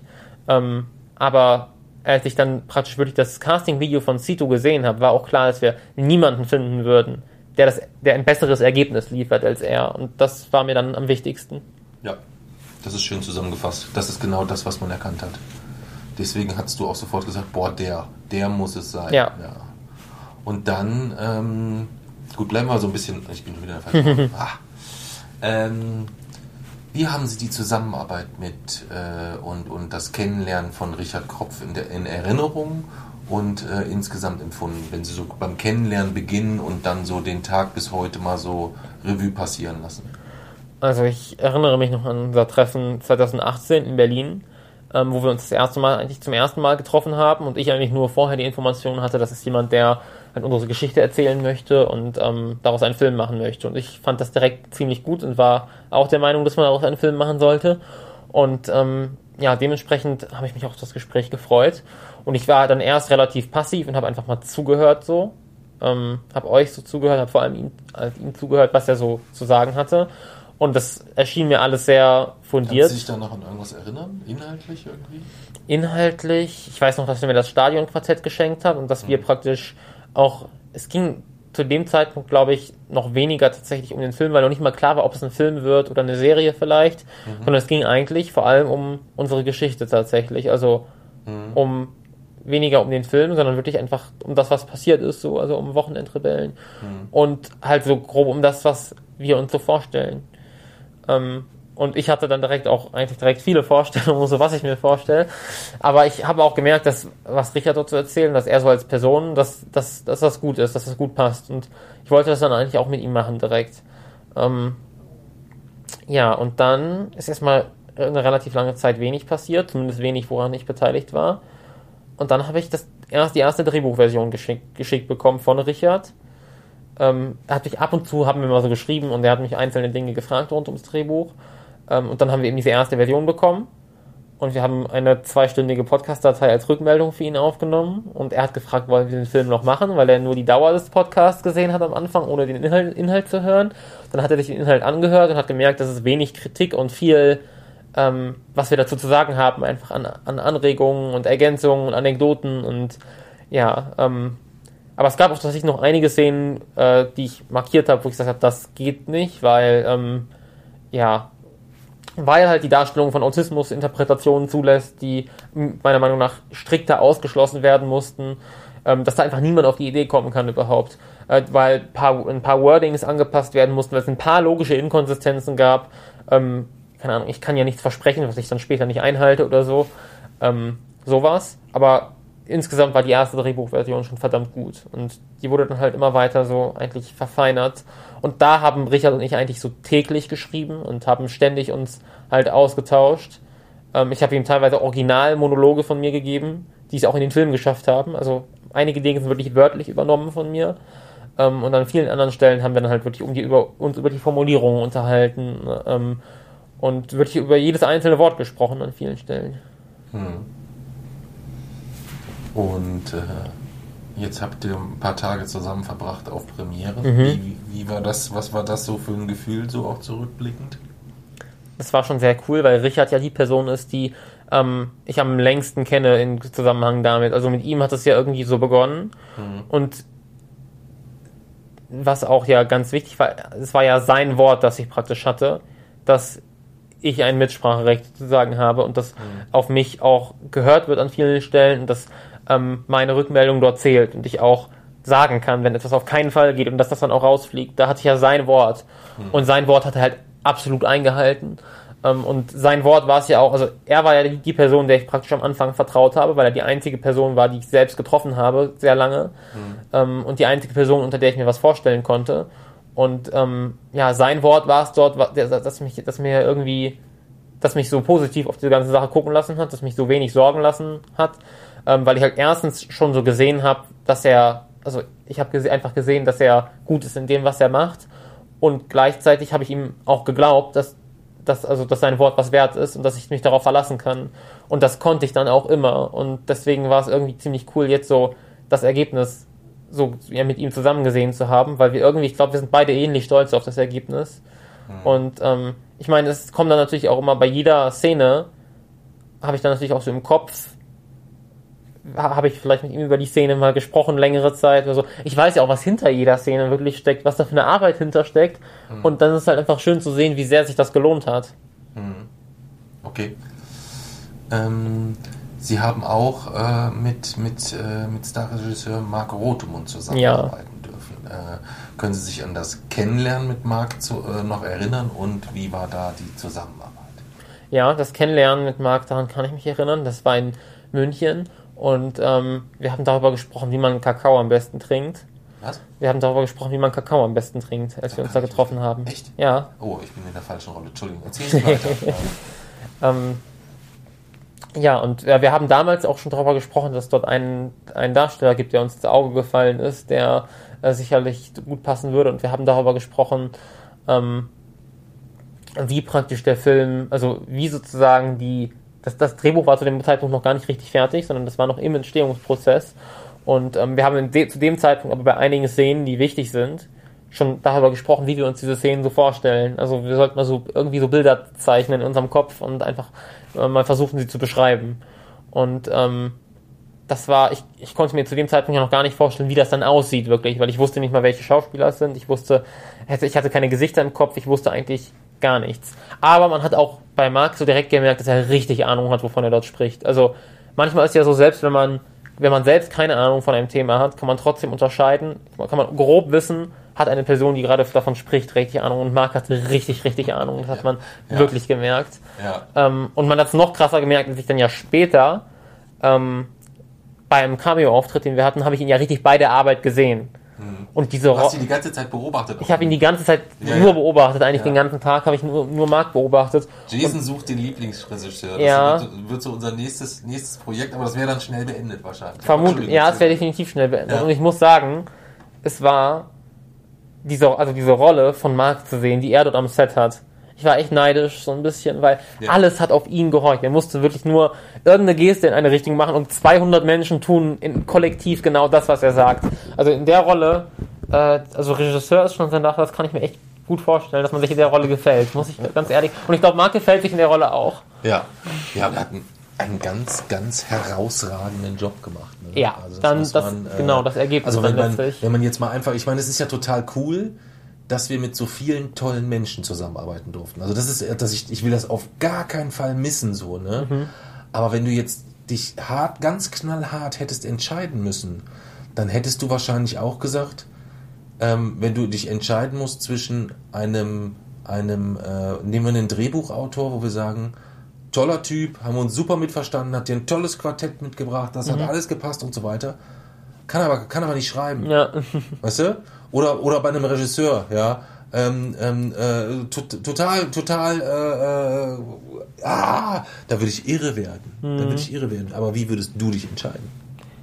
ich würde mich, es wär, bietet schon die Also Verantwortung dann, vor es der wäre Sache. dann, es wäre dann im Umkehrschluss, könntest du es einfach umdrehen Ja. und sagen, du hättest sichergestellt, der Drehbuchautor, der kann schreiben, der Regisseur weiß, Ja. was er tut, aber beides wären die vollkommenen Arschlöcher.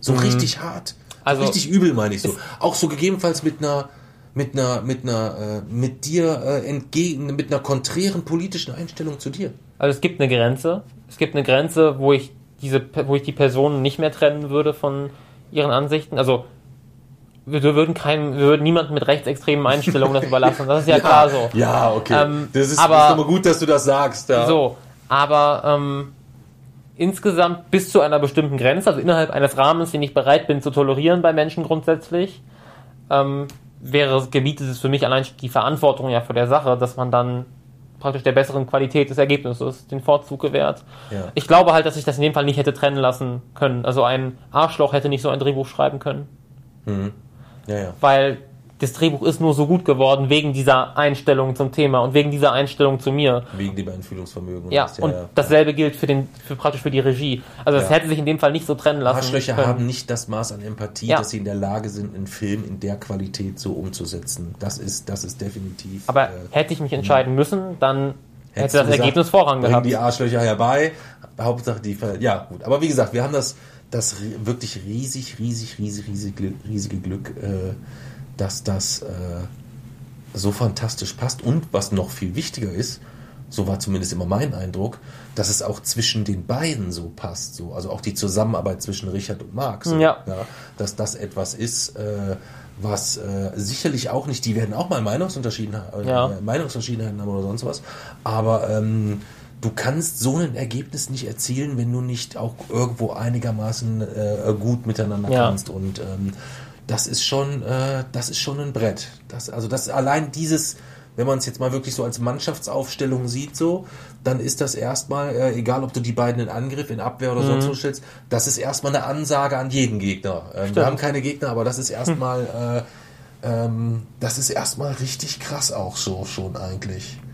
Und wenn die das dann beide auch so bestätigen äh, mit so einem Ergebnis, pff, Wahnsinn. Äh, aber ich bin wieder in der falschen Rolle, merke ich gerade. ähm, äh, ich habe sie unterbrochen äh, bei, bei der Zusammenarbeit mit Marc Rothemund. Den haben sie ja auch in äh, diese Woche auf der äh, auf den äh, Ja. Premieren gesehen. Wie war das so insgesamt und wie haben sie die Zeit mit ihm empfunden? Das war sehr cool, weil ich hatte das Gefühl, er hat sich auf der Bühne so ähnlich wohl gefühlt wie ich so ein bisschen. Also er war irgendwie, also auf der Bühne hat er irgendwie, ich weiß nicht, aber er hat dort richtig locker agiert. Er hat dort so er agiert, als hätte das so sein Biotop irgendwie. Und das fand ich irgendwie sehr cool, weil Aber ist es doch auch, oder? Ja, nicht? ich denke ist nicht, auch. Ist nicht, ist nicht auch die Regieführung manchmal Ja. gegebenenfalls auch so wie so eine, äh, wie so eine, wie so eine. Also so habe ich das zumindest auch interpretiert, wenn er so ein bisschen mal so, ich fand das ja total spannend, wenn er dann auch mal so ein bisschen äh, aus dem, nicht aus dem Nähkästchen im Sinne von irgendwelchen Geschichten über irgendwelche Leute, sondern so wirklich aus seiner Arbeit Ja. heraus. Er spricht ja auch gern über seine Arbeit, was ja ein unschätzbarer Ja. Wert ist, wenn du das mit jemandem tun kannst, der dann so viel Ahnung von seiner Arbeit hat. Stimmt. Ja. Und er hat es eigentlich geschafft, ähm, aus mir im Nullkomma nichts einen fantastischen Schauspieler zu machen. das ist wahrscheinlich die größte Regieeleistung, dort Ja. aus der Szene was gemacht zu haben. Erzähl doch mal ein bisschen von unserem Cameo-Auftritt vielleicht.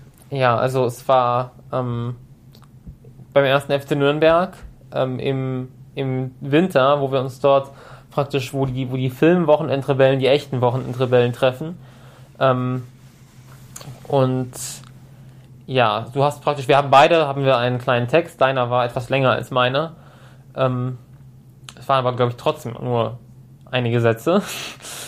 Ähm, du hast aber jedenfalls diesen Text nicht gelernt. Beziehungsweise du hast um Mitternacht im Hotel angefangen ihn zu lernen und hast zwar zehn Minuten später wieder aufgegeben. Ähm, und hast gesagt, es wird dann schon irgendwie. Und ja, diese Szene hat dann sechs Stunden gedauert zu drehen. Die Leute haben uns Decken rangebracht, weil es zu kalt wurde. Und irgendwann hat Marc dann gesagt, wir, wir lassen das jetzt so, ich krieg das schon, ich krieg das schon hin. Äh, nach etlichen Cuts, ähm, das war, also aus der Szene was gemacht zu haben, ist, glaube ich, dann wirklich eine sehr große Leistung. Und ich freue mich natürlich auf die Outtake-DVD mit sechs Stunden Material von rausgeschnittenen. Ähm, ja, also, hm, ich weiß nicht mehr so ganz. Ähm, das wird sicherlich lustig, aber die Szene insgesamt war halt, also dieser Tag insgesamt war halt auch krass, weil überhaupt, wir waren zum ersten Mal und zum letzten Mal am Set, weil es war mitten in der Pandemie-Hochphase. Ich war Wochen vorher Ja. bin ich nicht mehr, bin ich nicht mehr aus dem Haus gegangen. Das war, das war tatsächlich schade, äh, Ja. ähm, aber, aber äh, trotzdem, äh, erzähl das mal weiter. ich bin halt, war halt wirklich wochenlang nur zu Hause eingeigelt und bin dann nur dafür nach Nürnberg gefahren. Ähm, hab dort dann Sito zum ersten Mal persönlich kennengelernt, was schon total krass war, weil ich irgendwie mich erst so von ihm fernhalten sollte, weil ich ihn wohl ablenken würde, wenn er mich sieht. Das hat Ja. aber irgendwie nicht so ganz geklappt, weil eigentlich wollte ich ja auch zu ihm und dann haben wir es mehr oder weniger aufgegeben und haben dann auch so geredet. Und ähm, direkt so am Anfang, dann haben wir mit Sito und Florian Würdest du lieber gespielt, mit sehr interessanten Fragen. Ähm, praktisch in den ganzen Pausen, in denen, also nicht die Pausen, in denen du dann äh, sprechen musstest, aber halt in den Pausen, in denen so Dinge umgeräumt wurden und so. Ähm, und dann halt tatsächlich auch selber direkt, also überhaupt zum ersten Mal am Set zu sein, dann so Marc bei der Arbeit zu sehen, dann so Sito und Florian zu treffen und dann noch selbst diese Rolle jetzt zu spielen, das alles an einem Tag, das war schon sehr viel, aber es war ein sehr cooler Tag. Ja. Und das Lustige ist, glaube ich, wenn ich mich nicht total täusche, dann haben wir am Vorabend angefangen, das alles aufzunehmen, oder? Haben wir nicht vom, vom Üben des Textes und von all diesen Sachen noch irgendwie Videosequenzen Stimmt. oder so irgendwo Ich glaube, fliegen? das dein Üben des Textes haben wir sogar alles.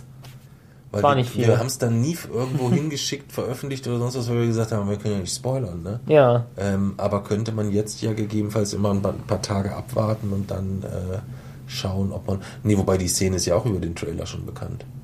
ist die im Trailer? Nee, im Nee. Trailer nicht, die ist in diesem Meme drin. Ja. Ja, ja, ja, ja, ja, ja. Okay. Ich bin schon wieder in der falschen Rolle. ja.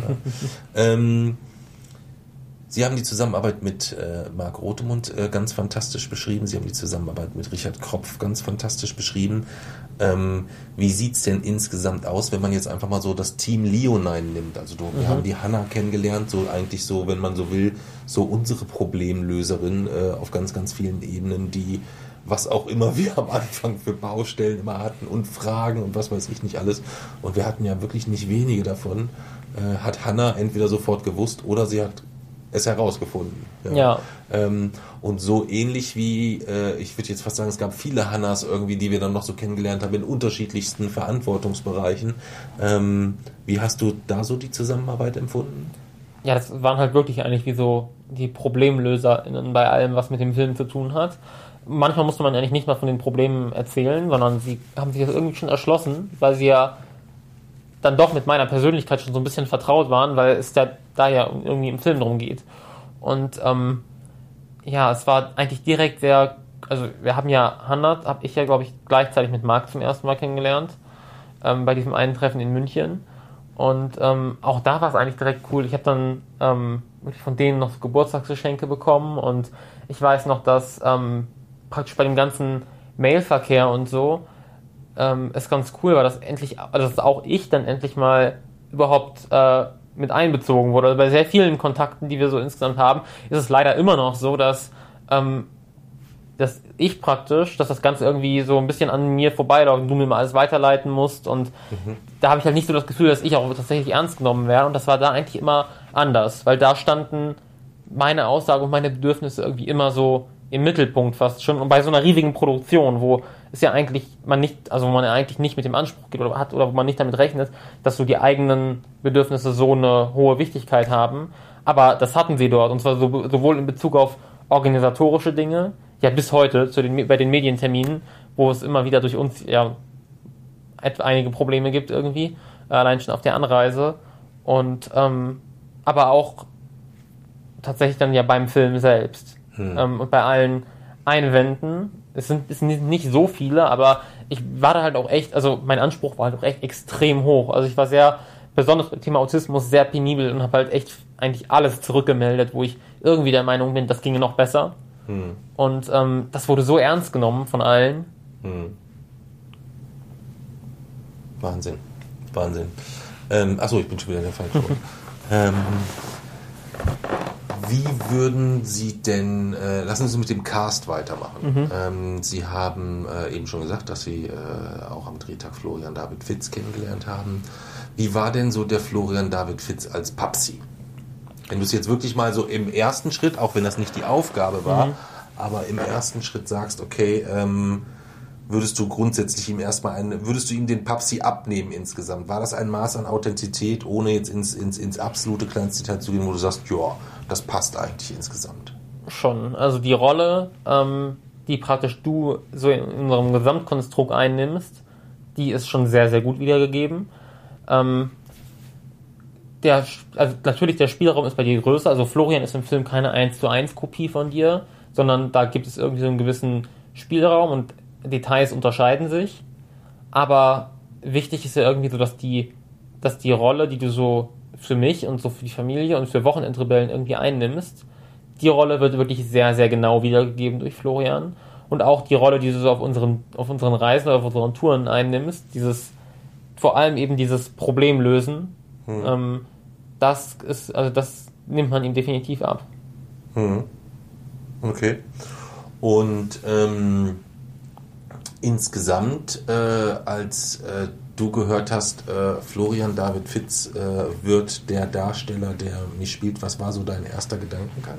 Ich habe ihn gegoogelt erstmal. Ja, weil du kanntest ihn nämlich Nee, tatsächlich ich gar kannte nicht. ihn nicht. Ja. Aber ich kannte niemanden von denen, die äh, überhaupt Ja. zur Auswahl standen. Also ich Und kann, da muss man wiederum sagen, äh, dass das hauptsächlich daran liegt, dass du da namenstechnisch irgendwie genauso blank bist, so wie bei, nenne mir 20 Profifußballer der ersten Fußball-Bundesliga oder so. Schwierig.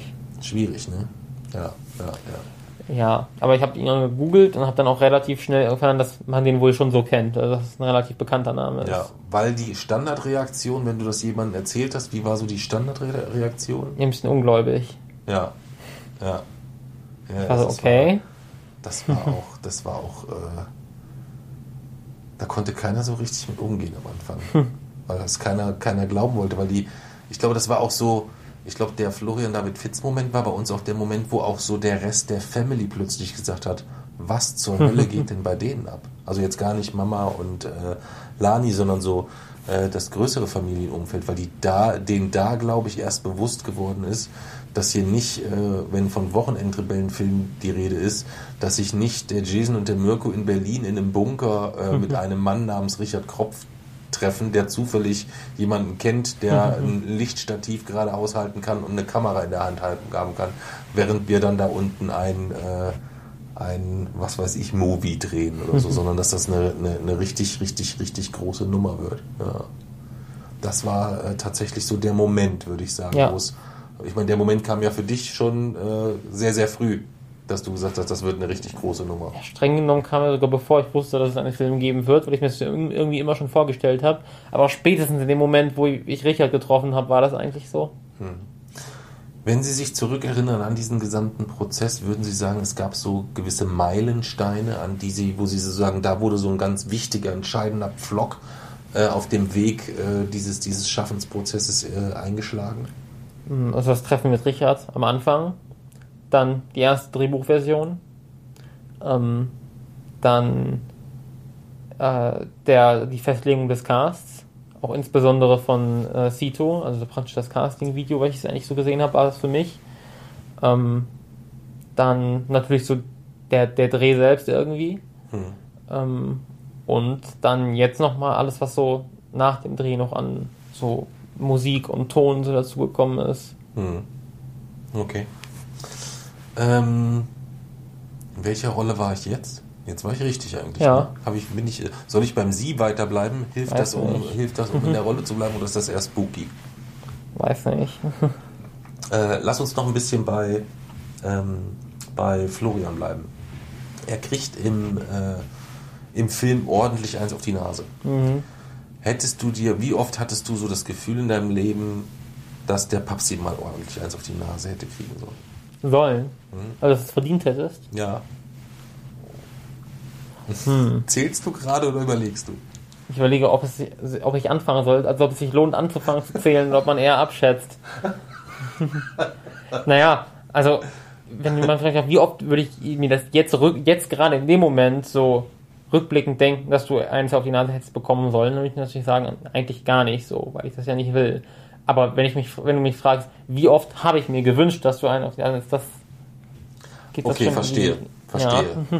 So ähnlich ist es, äh, so ähnlich ist es bei mir auch und das fand ich, ähm, fand ich ganz wichtig irgendwo, dass ähm, A, einerseits ganz wichtig, wobei ich da bis heute nicht, nicht hundertprozentig weiß, äh, A, ob äh, Florian diesen Aspekt unserer Beziehung ähm, ähm, verstanden hat. Weiß aber auch gar nicht, ob es wichtig ist, weil der gar nicht direkt mit dem Film zu tun hat, sondern das ist so die Art und Weise unseres Miteinanders. Ja, dass wir ja schon äh, manchmal äh, in, in, in unseren Stress, wenn einer von uns eine kurze Lunte hat, dass dann schon auch mal Begrifflich, Begrifflichkeiten fallen, die, ähm, wie du immer so schön sagst, gesagt hast in den Medieninterviews, die gegebenenfalls zu einer FSK 16 Version geführt hätten. Ja. Ja. Ähm, und da ist es, glaube ich, so, dass ähm, diese, dieses Drastische bei den Leuten immer so aufgenommen wird, als wäre es etwas, was wir äh, als sehr verletzendes und sehr äh, ehrverletzendes irgendwie, äh, also dass es als ehrverletzende Beleidigung im Einsatz ist. Und das ist es ja gar nicht, sondern es ist ja eigentlich eher immer so wie Ja. so ein Ventil der kurzen Lunte so, sodass ähm, es auch gar, ist es immer kurz schlimm, wenn du mich Wichser nennst zum Beispiel so? Ja. Das ist so, glaube ich, da bei dir, wenn ich so, wenn ich so auf meinem, also du hattest ja früher so eine Liebesliste, wo so Ja. Platzierungen waren. Ich habe so eine Schimpfwörter, äh, Schimpfwörter Top 10 und ich glaube, Liebe, äh, Liebesliste und ich glaube, äh, Wichser ist dort schon sehr, sehr lange recht unangefochten, quasi der FC Bayern München Ja. der Schimpfworte. die Das war auch das häufigste. Ja, ja, ja, ja, ja. Aber ähm, Bei Es dir ist- alles irgendwie, in- was sich irgendwie vom F-Wort so herleitet. ja, stimmt. Ja, Das ist so dein, ja, stimmt. Frieden. ja. Ja. ähm, nein, und diesen Aspekt, den kannst du natürlich auch keinem so richtig erklären. Also, den, den, Ja. den, also der ist sehr schwer zu verstehen und der ist halt auch für einen Film recht uninteressant, sage ich mal. Und äh, nichtsdestotrotz ist halt so, finde ich, so der Grundunterschied, der zu betrachten ist, dass das immer Momente sind, wo wir wirklich, äh, wo mindestens einer von uns auch eine nicht ganz so leichte Zeit Ja. in dem, entweder in diesem Moment hatte oder vielleicht auch in den Stunden, Wochen, Tagen, Monaten, Jahren, in den Leben zuvor, ich weiß es nicht. Ähm, wo aber dann doch schon immer nach so einer kurzen Abkühlphase, äh, die auch manchmal ein paar Stunden dauern kann, darüber wollen wir ja bald noch podcasten, ähm, über deine Schuld von Nee. War deine Ähm, Schuld. Das werden wir noch, äh, das werden wir noch klären. Aber ähm, das ist doch alles surreal, oder? Naja, ich finde es gar nicht so surreal. Findest du? Also ich habe mir das schon irgendwie immer so vorgestellt. Ich stelle mir auch jetzt immer noch vieles vor, was so noch Jeezy, kommt. wir sitzen hier gerade Ja. mitten in München im Bayerischen Hof in einem Hotelzimmer, welches pro Nacht mehr gekostet hat als die gesamte Osteuropa-Tour. ja. ähm, und haben hier eben noch Burger eines, äh, eines, eines Fast-Food-Billiganbieters in uns rein. Äh, Ich hatte vegane. Nuggets. Du hattest vegane Nuggets, okay. Aber ähm, das ist schon alles sehr spooky. also ich habe mir das ehrlich gesagt schon immer so irgendwie vorgestellt. Okay. Aber ich bin jetzt auch sehr müde. Ja, ich auch. Und in Anbetracht dessen, und das ist ja eigentlich cool, dass wir heute unseren letzten offiziellen Medientermin für die Promo Filmpromotion quasi von Wochenendrebellen hatten bei äh, Zervakis und Optenhöfel. Ähm, was natürlich bedeutet, dass dann ab morgen, es mit der Arbeit für die Buchfortsetzung losgeht. genau, und wir parallel dazu noch unsere eigenen Termine erledigen. Denn ähm, wo verbringen wir denn den jetzt heutigen, das ist heute, ne, Ja. den heutigen Bundesstart des Films Wochenendrebellen? Auf St. Pauli. Auf St. Pauli, genau. Da sind wir heute Abend, da freuen wir uns, äh, da freuen wir uns sehr drauf. Ähm, wir waren beim Cast, sind über Florian äh, gekommen, so insgesamt. Äh, ähm, und um das vielleicht äh, da nur ein für alle Mal äh, zu klären, ähm, ich bin da natürlich riesig, riesig dankbar. Ne? Und ähm, das war mir eine, äh, eine große, große Ehre, dass Florian David Fitz mich dort so in äh, dieser Rolle auf die, äh, auf die Leinwand bringt. Ähm, das war, das war schon, das war schon verdammt spooky so. Da kann ich kann mich auch so an die ersten Szenen erinnern und dadurch, dass so auch da ja sehr viele Dialogszenen so schweinenah dran sind, also äh, auch selbst bei den beruflichen, die den, äh, den Dialog äh, habe ich zwar nicht geschrieben, aber so die Grundidee, was ist so der, über was unter können die sich unterhalten, was kann der Anlass für den Besuch sein, so diese Sachen. Ähm, da durfte ich ja so ein bisschen, äh, bisschen mit dran rumbasteln. Äh, ich schreibe halt keine, kann halt keine Dialoge schreiben. Das kann ich definitiv gar nicht. Ähm, Du musst ja auch keine Dialoge schreiben, du musst im Buch nur einen Teil des Dialogs schreiben. Und Ja, ja, richtig. Ja. Nein, und von daher war das natürlich ähm, alles schon richtig krass alles. Ich komme da so gar nicht drauf klar. Ich komme da so gar nicht drauf klar. Ja. Wir waren äh, bei, äh, also ich bin, ich bin, wie gesagt, wir waren dabei, dass ich mich, äh, ich mich bedanken wollte. Ähm, das ist sicherlich die Champions League-Lösung, würde ich sagen, Hm. Florian. Das muss man ganz klar sagen. Also wer hätte es besser machen sollen? ja, So, das ist ja, das ist ja erstmal die, äh, die Frage, die bei, bei, äh, bei Sito sofort in 0, nichts beantwortet ist, die aber ja bei Florian war ähnlich. Also natürlich gibt es vielleicht da mal eher so, dass es realistisch ist, überhaupt jemanden zu finden, dass man in die Nähe eines Zufriedenheitsgrads kommt oder so.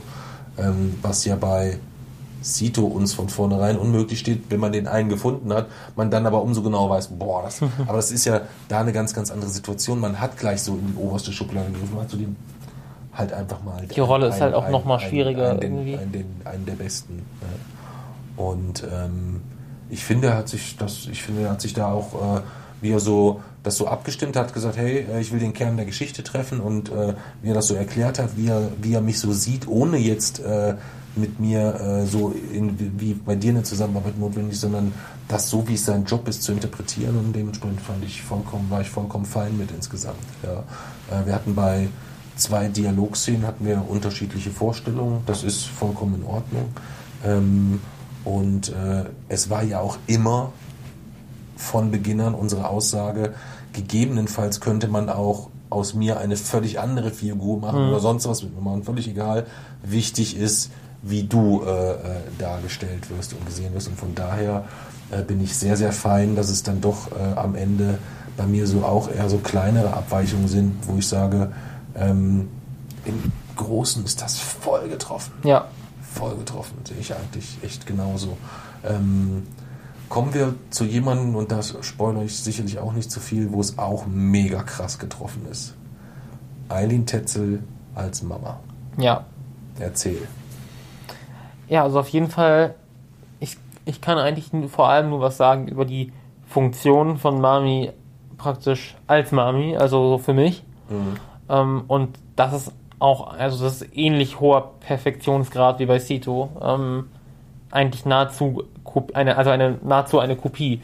Ähm, sowohl von dem von der Art, auf die sie, auf die Mami mich praktisch verteidigt gegenüber meinen MitschülerInnen und gegenüber ähm, der Direktorin praktisch im, in, der, in der Schule. Das ist halt dieselbe Art, so derselbe Tonfall und dieselbe, ähm, ja, derselbe Blick, also so überhaupt dieselbe Kommunikationsart, aber auch derselbe Inhalt. Und ähm, dann auch die Art, auf die sie mit mir persönlich agiert, also sehr auf praktisch in der Kommunikation irgendwie auf mich abgestimmt, meine Bedürfnisse so in den Mittelpunkt rückend. Ähm, das ist ein, das ist genau Mami eigentlich. Hm. Ich fand das mega spooky bei. Also erstmal grundsätzlich ja, aber ich fand es mega spooky und da war irgendwie immer noch so auf diesen auf diesem oberkrassen Level von was ist hier eigentlich los, wurde dann nochmal immer so einer draufgesetzt in ah, immer in der Szene bei der Direktorin, ähm, die ja mit dem Gesprächsverlauf so gar nicht existiert mit der mit dieser Drogen äh, Förderstufe und so weiter. Eben, die Förderstufe-Szene war eigentlich bei der Diagnose. Genau, so. Aber trotzdem ist es so, dass es ja diese Form von Gesprächen gegebenenfalls, wo Mami dann sofort so in diesen, auch in diesen Angriffsmodus geht, wenn du auch nur, wenn auch nur es jemand wagt, auch nur den Hauch eines, äh, eines, eines, äh, ja. äh, dass die Gefahr besteht, dass du den Hauch eines Kratzers zu erleiden hast insgesamt, dass sie dann äh, dort steht und äh, sich bereit macht, dass äh, man, dass einem, dass einem Angst und Bange wird. Und ich finde, das hat ähm, Eileen sowohl in der Mimik, das fand ich gruselig, gerade so was, was, was Augen und, und also es war ganz, mhm. ganz, ganz, äh, als sie diesen Einsatz, was, wo sie fragt, äh, mit dem, was meinen Sie mit bewähren oder irgend sowas, das ist so hart die Mama, das ist so hart die Mama, da kam ich überhaupt nicht drauf klar. Da kam ich überhaupt nicht drauf klar. Also wirklich, das war, das war von den, von den, von den Szenen, als wir das dann so auf dem Laptop gesehen haben, ja, so der Anblick, wo ich gesagt habe, boah, die sieht aber ganz schön fertig aus. Und ähm, das war eigentlich, ich war, meinte das ironisch, das war halt nicht kein, kein guter Spruch Mami gegenüber. Ähm, und als sie dann, äh, äh, ja, also mir fehlen, da fehlen mir wirklich so ein bisschen die Worte, das war richtig krass. Ja. Und als die beiden dann auf der Premiere völlig unabgestimmt voneinander in, in, in, in, äh, mit derselben Farbe des Lippenstifts etc. Das war für mich sehr verwirrend. Ich hätte sie in, äh, in Essen, war das? Ja, in Essen auf der Premiere, war ich so flashed von diesem ganzen von diesem ganzen Blitzlichtgewitter und alles, was da los war, dass ich überhaupt nicht klar kam. Da habe ich zu ihr wieder gesagt, äh, oder zum Sito gesagt, setz dich zur Mami und zeigte auf Eileen. Also das, da hatte ich, das waren so Momente, wo so alles so verschwamm, wie wir ja. da vorne saßen, so wo ich nicht mehr wusste, welchen Teil dieser Geschichte bist du auch selbst gerade überhaupt? Bist du hier Teil des Casts? Und, und, und guck mal, es war ganz, ganz, äh, ganz, ganz zuckermäßig alles so, aber ähm, wie Eileen die Mama gespielt hat, das hat mich sehr, sehr mhm. glücklich gemacht, weil ich da auch, ich hatte da echt auch Schiss so. Das war eine von den, die größte Angst, haben wir gesprochen, war immer so diese Darstellung Autismus. Und ähm, die zweitgrößte Angst war so ein bisschen, dass es sich so anfühlt, wie es vielleicht auch im, im, im Buch ja leider ist. Die, da ist die Mami so ein Kapitel, so, weißt du, und weil wir sonst viel von unseren Abenteuern erzählen. Und das war halt immer etwas, wo, als ich dem Richard das mal gesagt habe und gesagt habe, ah, das will ich halt so, aber nicht, ne? Ähm, wo gesagt hat, nein, nein. Ähm, und äh, man auch sofort ein gutes Gefühl hatte, dass, äh, dass das in die richtige Richtung gehen Ja. wird. So. Und ähm, das hat mich, das hat mich sehr, sehr, sehr glücklich gemacht, dass die Mami so gut getroffen wurde Mhm. insgesamt. Das ist echt, äh, das ist sehr, sehr, sehr, sehr, sehr viel wert. Ähm, sehr, sehr viel wert, weil es ja auch nicht, weil wir auch schon so viel Glück hatten mit, mit, mit deiner Darstellung. Ja. Aber da kommen wir ja, kommen wir ja gleich zu. Ähm, kommen wir von, achso, jetzt bin ich ein bisschen wieder in die falsche Runde gerutscht. Ne? Ja. Ähm, kommen wir vielleicht als nächstes zu Opa. Opa Gerd. Der in Wirklichkeit Opa Alfred heißt. Da haben wir den Namen dann, äh, äh, haben wir um Änderung des Namens gebeten.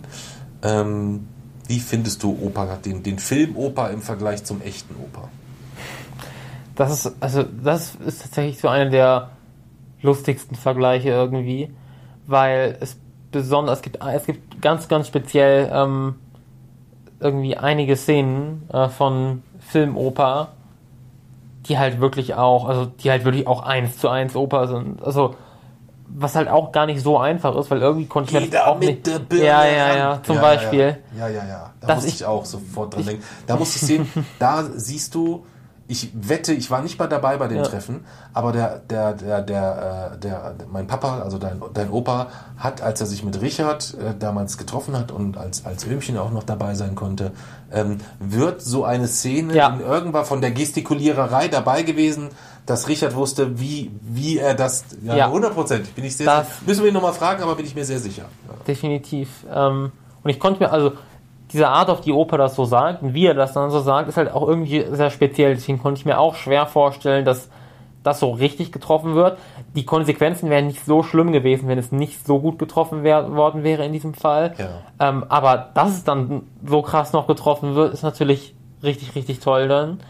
Und ähm, hinzu kommt dann ja noch praktisch neben diesen sehr irgendwie ja so leichten und lockeren und positiven Szenen, die halt auch in der Realität genauso stattfinden immer, ähm, hat Opa dann ja gleichzeitig auch so noch mit die wichtigsten und irgendwie tiefst, also die, die, ja, die, die, ähm, die Szenen oder zumindest die Szene auf jeden Fall mit dem so mit am tiefsten und wichtigsten Sinn, ähm, wenn er praktisch, wenn wir über das Wrong Planet Syndrom reden und so total ähm, ja, tiefgehende Unterhaltungen haben und er dann auch total schlaue und ähm, weise Dinge sagt, wie ähm, Jason ist schon richtig so, wie er ist. Das ist ja mein Lieblingssatz im Film. Und auch das passt halt einfach extrem gut, weil neben diesen, äh, neben dieser sehr lustigen und irgendwie so ja, extrem dynamischen Art, mit der viele, glaube ich, auch, äh, mit der man am Anfang auch erstmal irgendwie so lernen muss, klarzukommen bei Opa, ähm, gibt es halt auch wirklich diese richtig langen und ernsthaften Gespräche, die auch dann extrem interessant sind und in denen er dann halt auch so, so wirklich kluge Dinge sagt. Also der ist, er ist von der Persönlichkeit auch irgendwie von, von allen Seiten so ein bisschen sehr, sehr gut getroffen. Ja, ist schön beschrieben. Ist schön beschrieben, ja.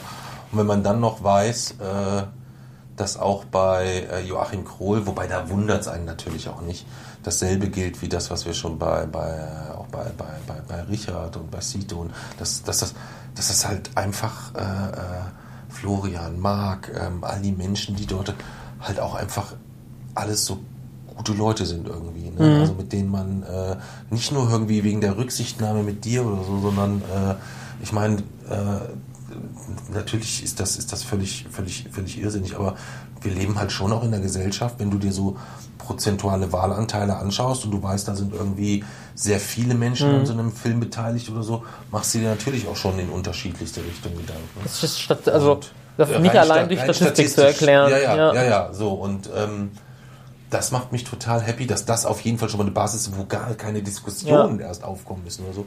Gleichzeitig ist aber alles noch irgendwie auf ihre Art und Weise auch total faszinierende Persönlichkeiten sind, mit denen man irgendwie auch gerne Zeit verbringt und was was mitnimmt irgendwie so, verstehst du? Das klingt jetzt wieder so nach dem großen missionarischen Auftrag, das meine ich aber gar nicht. Aber das war halt schon der der der der der coole Nebenaspekt, auch der ähm, der äh, PA-Manager von äh, von äh, von Florian David Fitz, ja, ähm, mit dem wir ja auch äh, immer mal Zeit verbracht, haben.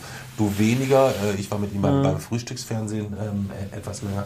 Das war sehr, sehr angenehm, weil das halt einfach Menschen sind, die unglaublich viel erlebt haben, die unglaublich viel Erfahrung haben, die eine Reife haben, wo man natürlich immer gerne zuhört. Wir brauchen auch so Um einen PR-Manager. ja, genau. Ähm, bei Teil Wochenendrebellen Teil 4 dann Ja. vielleicht oder so, gucken wir mal. Ähm, nein, aber das habe ich, das habe ich, äh, das habe ich sehr, sehr, sehr genossen, muss ich sagen. Das habe ich sehr, sehr genossen. Ähm, und bei Joachim Kohl ist es ja sogar so, das darf man vielleicht verraten, ähm, dass äh, alle Fanlieben in der Familie sind ja identisch mit Film. Also Mami ist wirklich Borussia Dortmund-Fan, ich bin Fortuna Düsseldorf-Fan. Du suchst tatsächlich immer noch. Ähm, Opa ist eigentlich, Original-Opa ist Fortuna Düsseldorf-Anhänger. Ähm, und Richard hat dann irgendwann mal gefragt, ob das ein großes Problem wäre, wenn das äh, nicht Fortuna Düsseldorf ist. Ja. Da wusste ich aber nicht warum. Ja, heute weiß ich warum, äh, weil äh, entweder, und davon gehe ich aus, dass das die Variante war, Marc Rotemund gesagt hat, Mensch, ich würde gerne, dass Joachim Krohl dann auch einen BVB-Fan spielt. Das äh, kann der dann ja wesentlich authentischer noch zusätzlich verkörpern, wobei ich dem wahrscheinlich auch, dem hätte ich jede Fan, dem würde ich wahrscheinlich jede Fan lieber abnehmen. Aber das natürlich schon nochmal für ihn auch was anderes ist. Ähm, und es zumindest definitiv nicht Schalke 04 ist.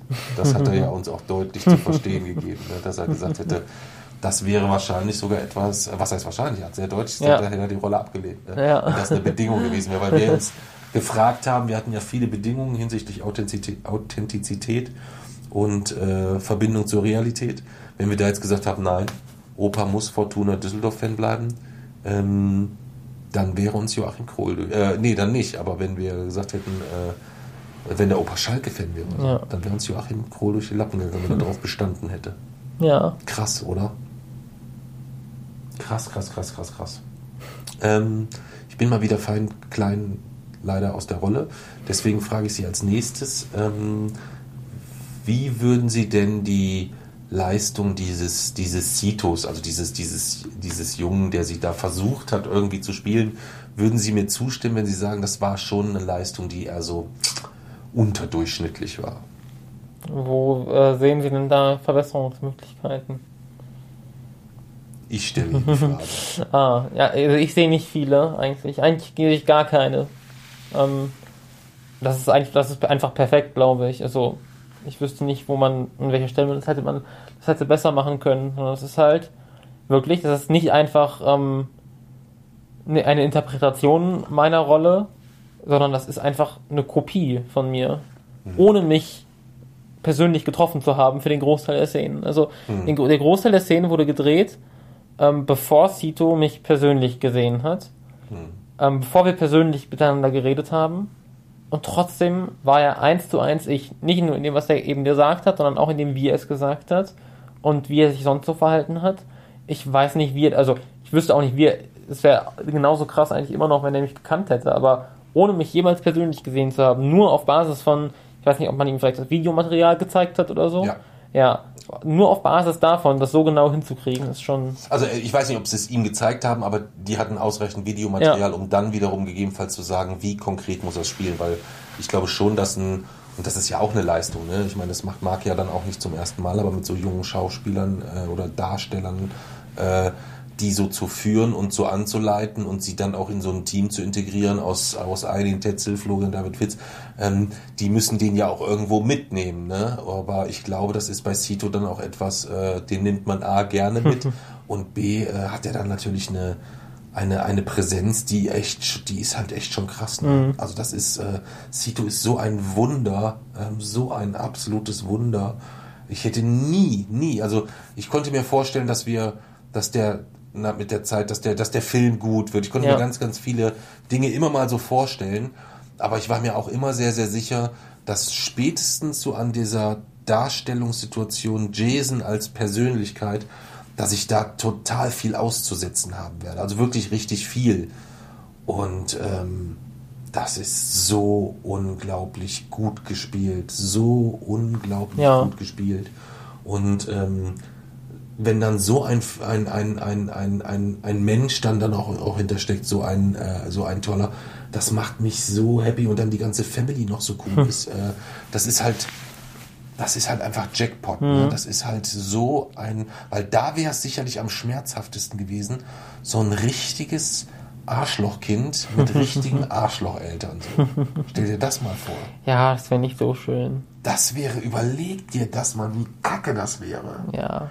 Du würdest so, du hast dann so Premiere und du sitzt so neben dem und beide Seiten denken einfach nur so, äh, jetzt muss ich wieder neben dem Arschloch sitzen. Stell dir das nochmal vor.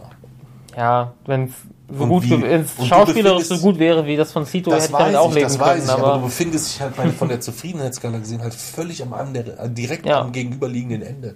Ähm, so eine Wucht von Mensch und so ein toller Junge, der das so fantastisch spielt, macht mich völlig, macht mich völlig, äh, macht mich echt völlig irre. Macht mich wirklich völlig irre. Das ist so ein, so ein großes Glück. Ähm, und das war eigentlich, das war ja auch immer klar, dass das der Schlüssel ist, damit der Film überhaupt wirklich eine reelle Chance hat eigentlich. ja, stimmt. Wie willst du Wochenendrebellen drehen ohne einen vernünftigen Jason? Ja, es wäre Weißt mir du? nicht gegangen. Da, und das meinte ich, dass immer was nie abwertend klingen soll gegenüber, gegenüber Florian oder, oder gegenüber meiner Rolle oder so. Aber es ist ja immer klar gewesen, dass ähm, du beim Papsi da immer einen gewissen Spielraum hast, wo du gegebenenfalls auch sogar, selbst wenn es schauspielerisch verkacken wäre, was ich ja gar nicht beurteilen kann, dass das alles gar nicht so die Rolle spielen würde, wenn du einen starken Jason hast. Mhm. Aber umgekehrt, wenn du einen geilen Papsi hast, bringt dir das nichts insgesamt. Also jetzt äh, aus, in, der, in, der, in, in dem Film, Stimmt. wenn du einen schwachen Jason hast, so, weißt du?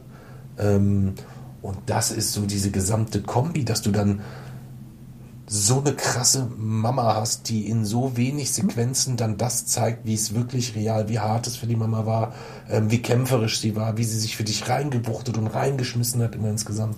Das ist so toll und so gut dargestellt. Dann diese Streitszene, die wir ja dann auch selber, die wir dann auch selber schreiben durften.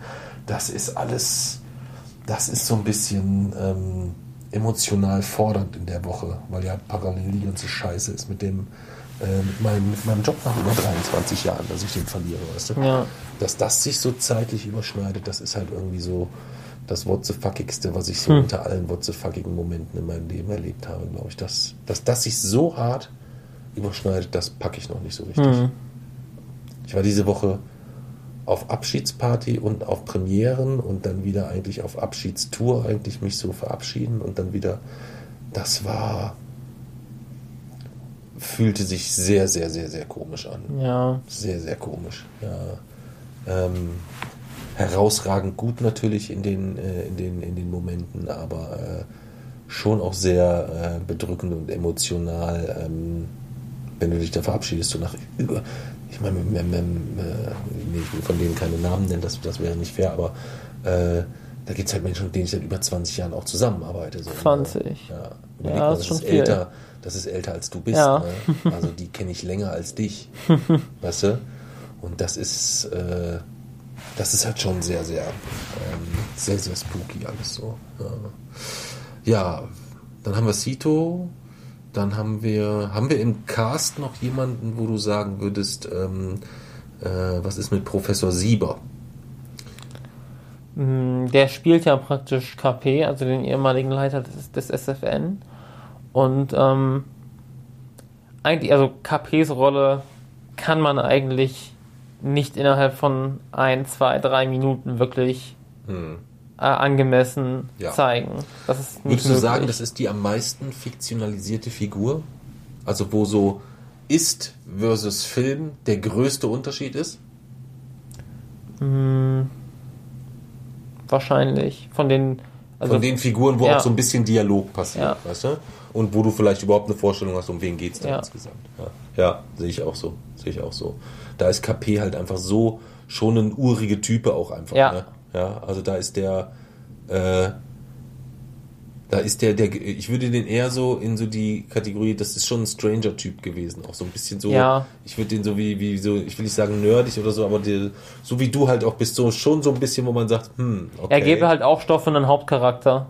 Ja, das, so ist es schön ausgedrückt. So ist es schön ausgedrückt, ja.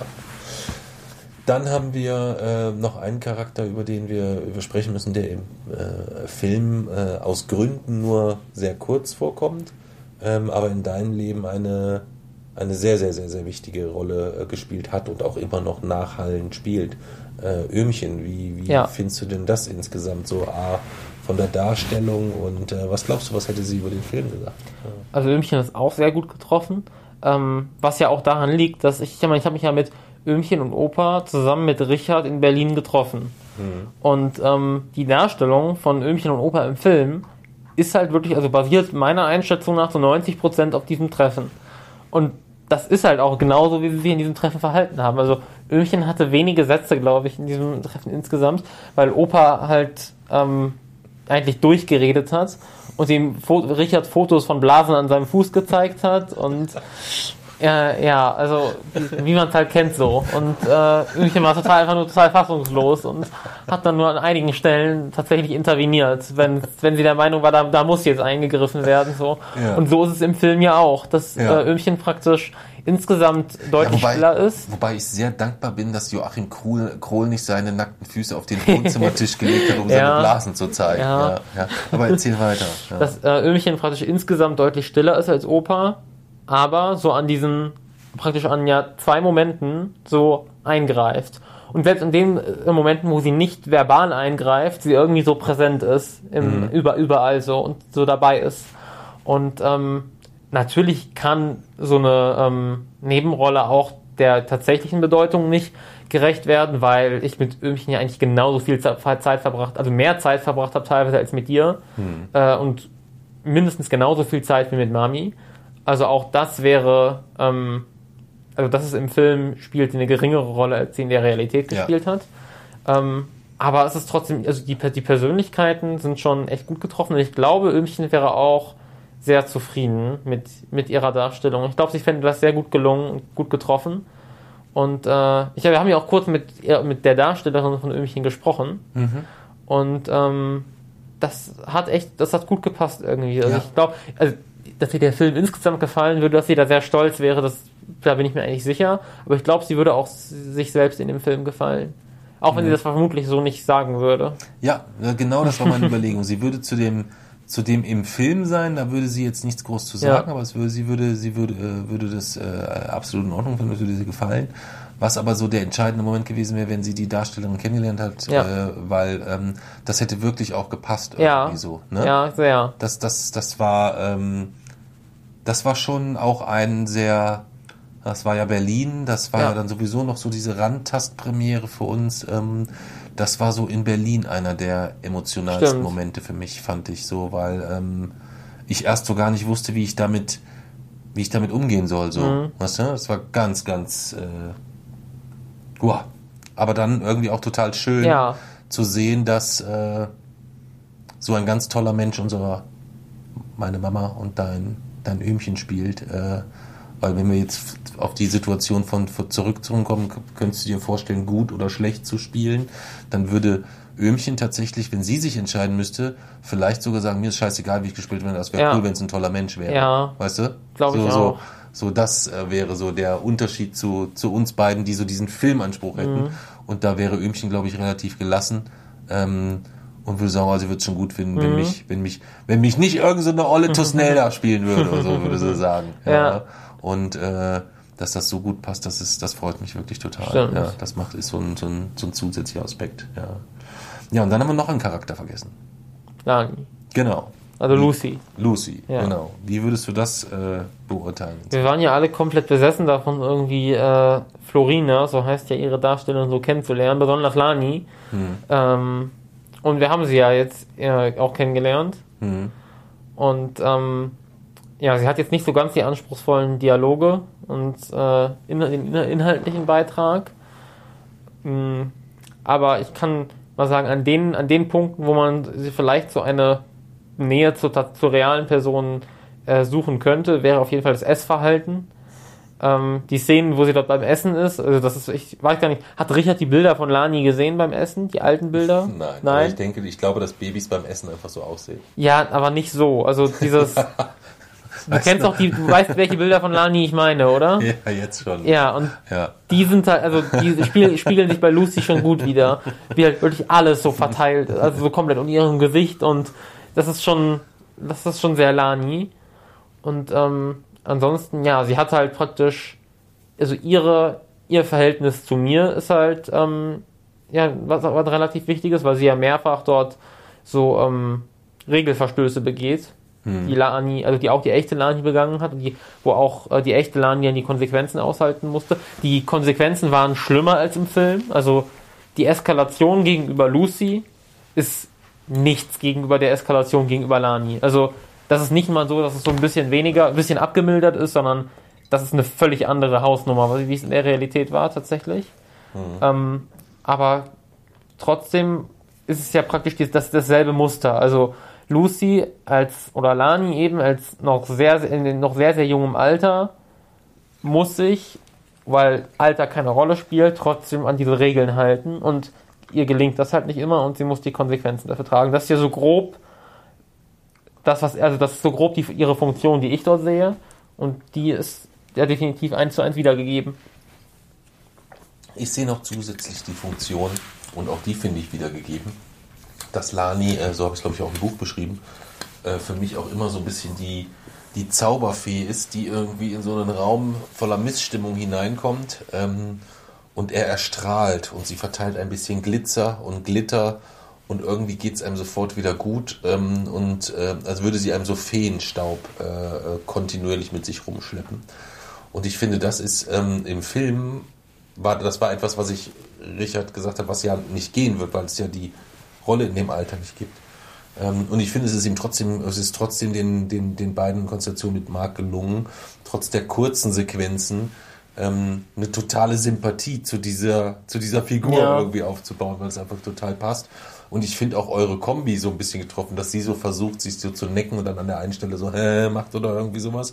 Du aber ihr sagst Lucy und so weiter. Mhm. Das fand ich auch schon ziemlich gut, wie, wie, wie gut das gemacht ist, wie du mit Lucy sprichst, so als würde sie überhaupt ja. ein Wort verstehen, was du da erzählst, aber du oder Sito in dem Fall konsequent straight durchzieht ja. äh, und es nicht wirkt wie ah ja, okay, damit sie die Regeln in Szene setzen, liest der die jetzt vor, sondern so war das ja, dass du da so darauf hingewiesen hast.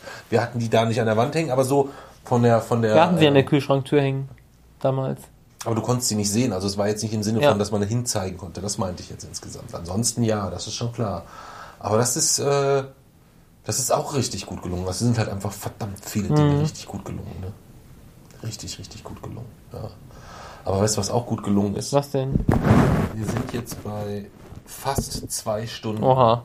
Mhm. Wir haben diese Woche schon zwei Stunden im fantastischen Rasenfunk zu Gast sein dürfen mit Andreas Thies, ähm, der auch noch O-Töne eingesammelt hat von Eileen und von Flo und ähm, das alles haben wir in einem wunderbaren Tribünengespräch mit, äh, wie gesagt, mit dem, mit dem Max und mit dem Andreas äh, machen dürfen. Das würde Jason auch nochmal verlinken, aber den, ich glaube, jeder unserer Hörer kennt wahrscheinlich auch den Rasenfunk und, und äh, hat den schon abonniert. Ansonsten sollte man das auf jeden Fall tun, jetzt sehr, sehr zügig.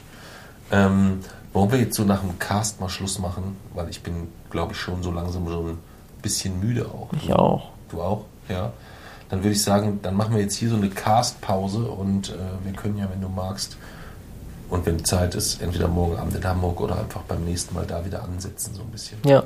Ja? Geht ins Kino.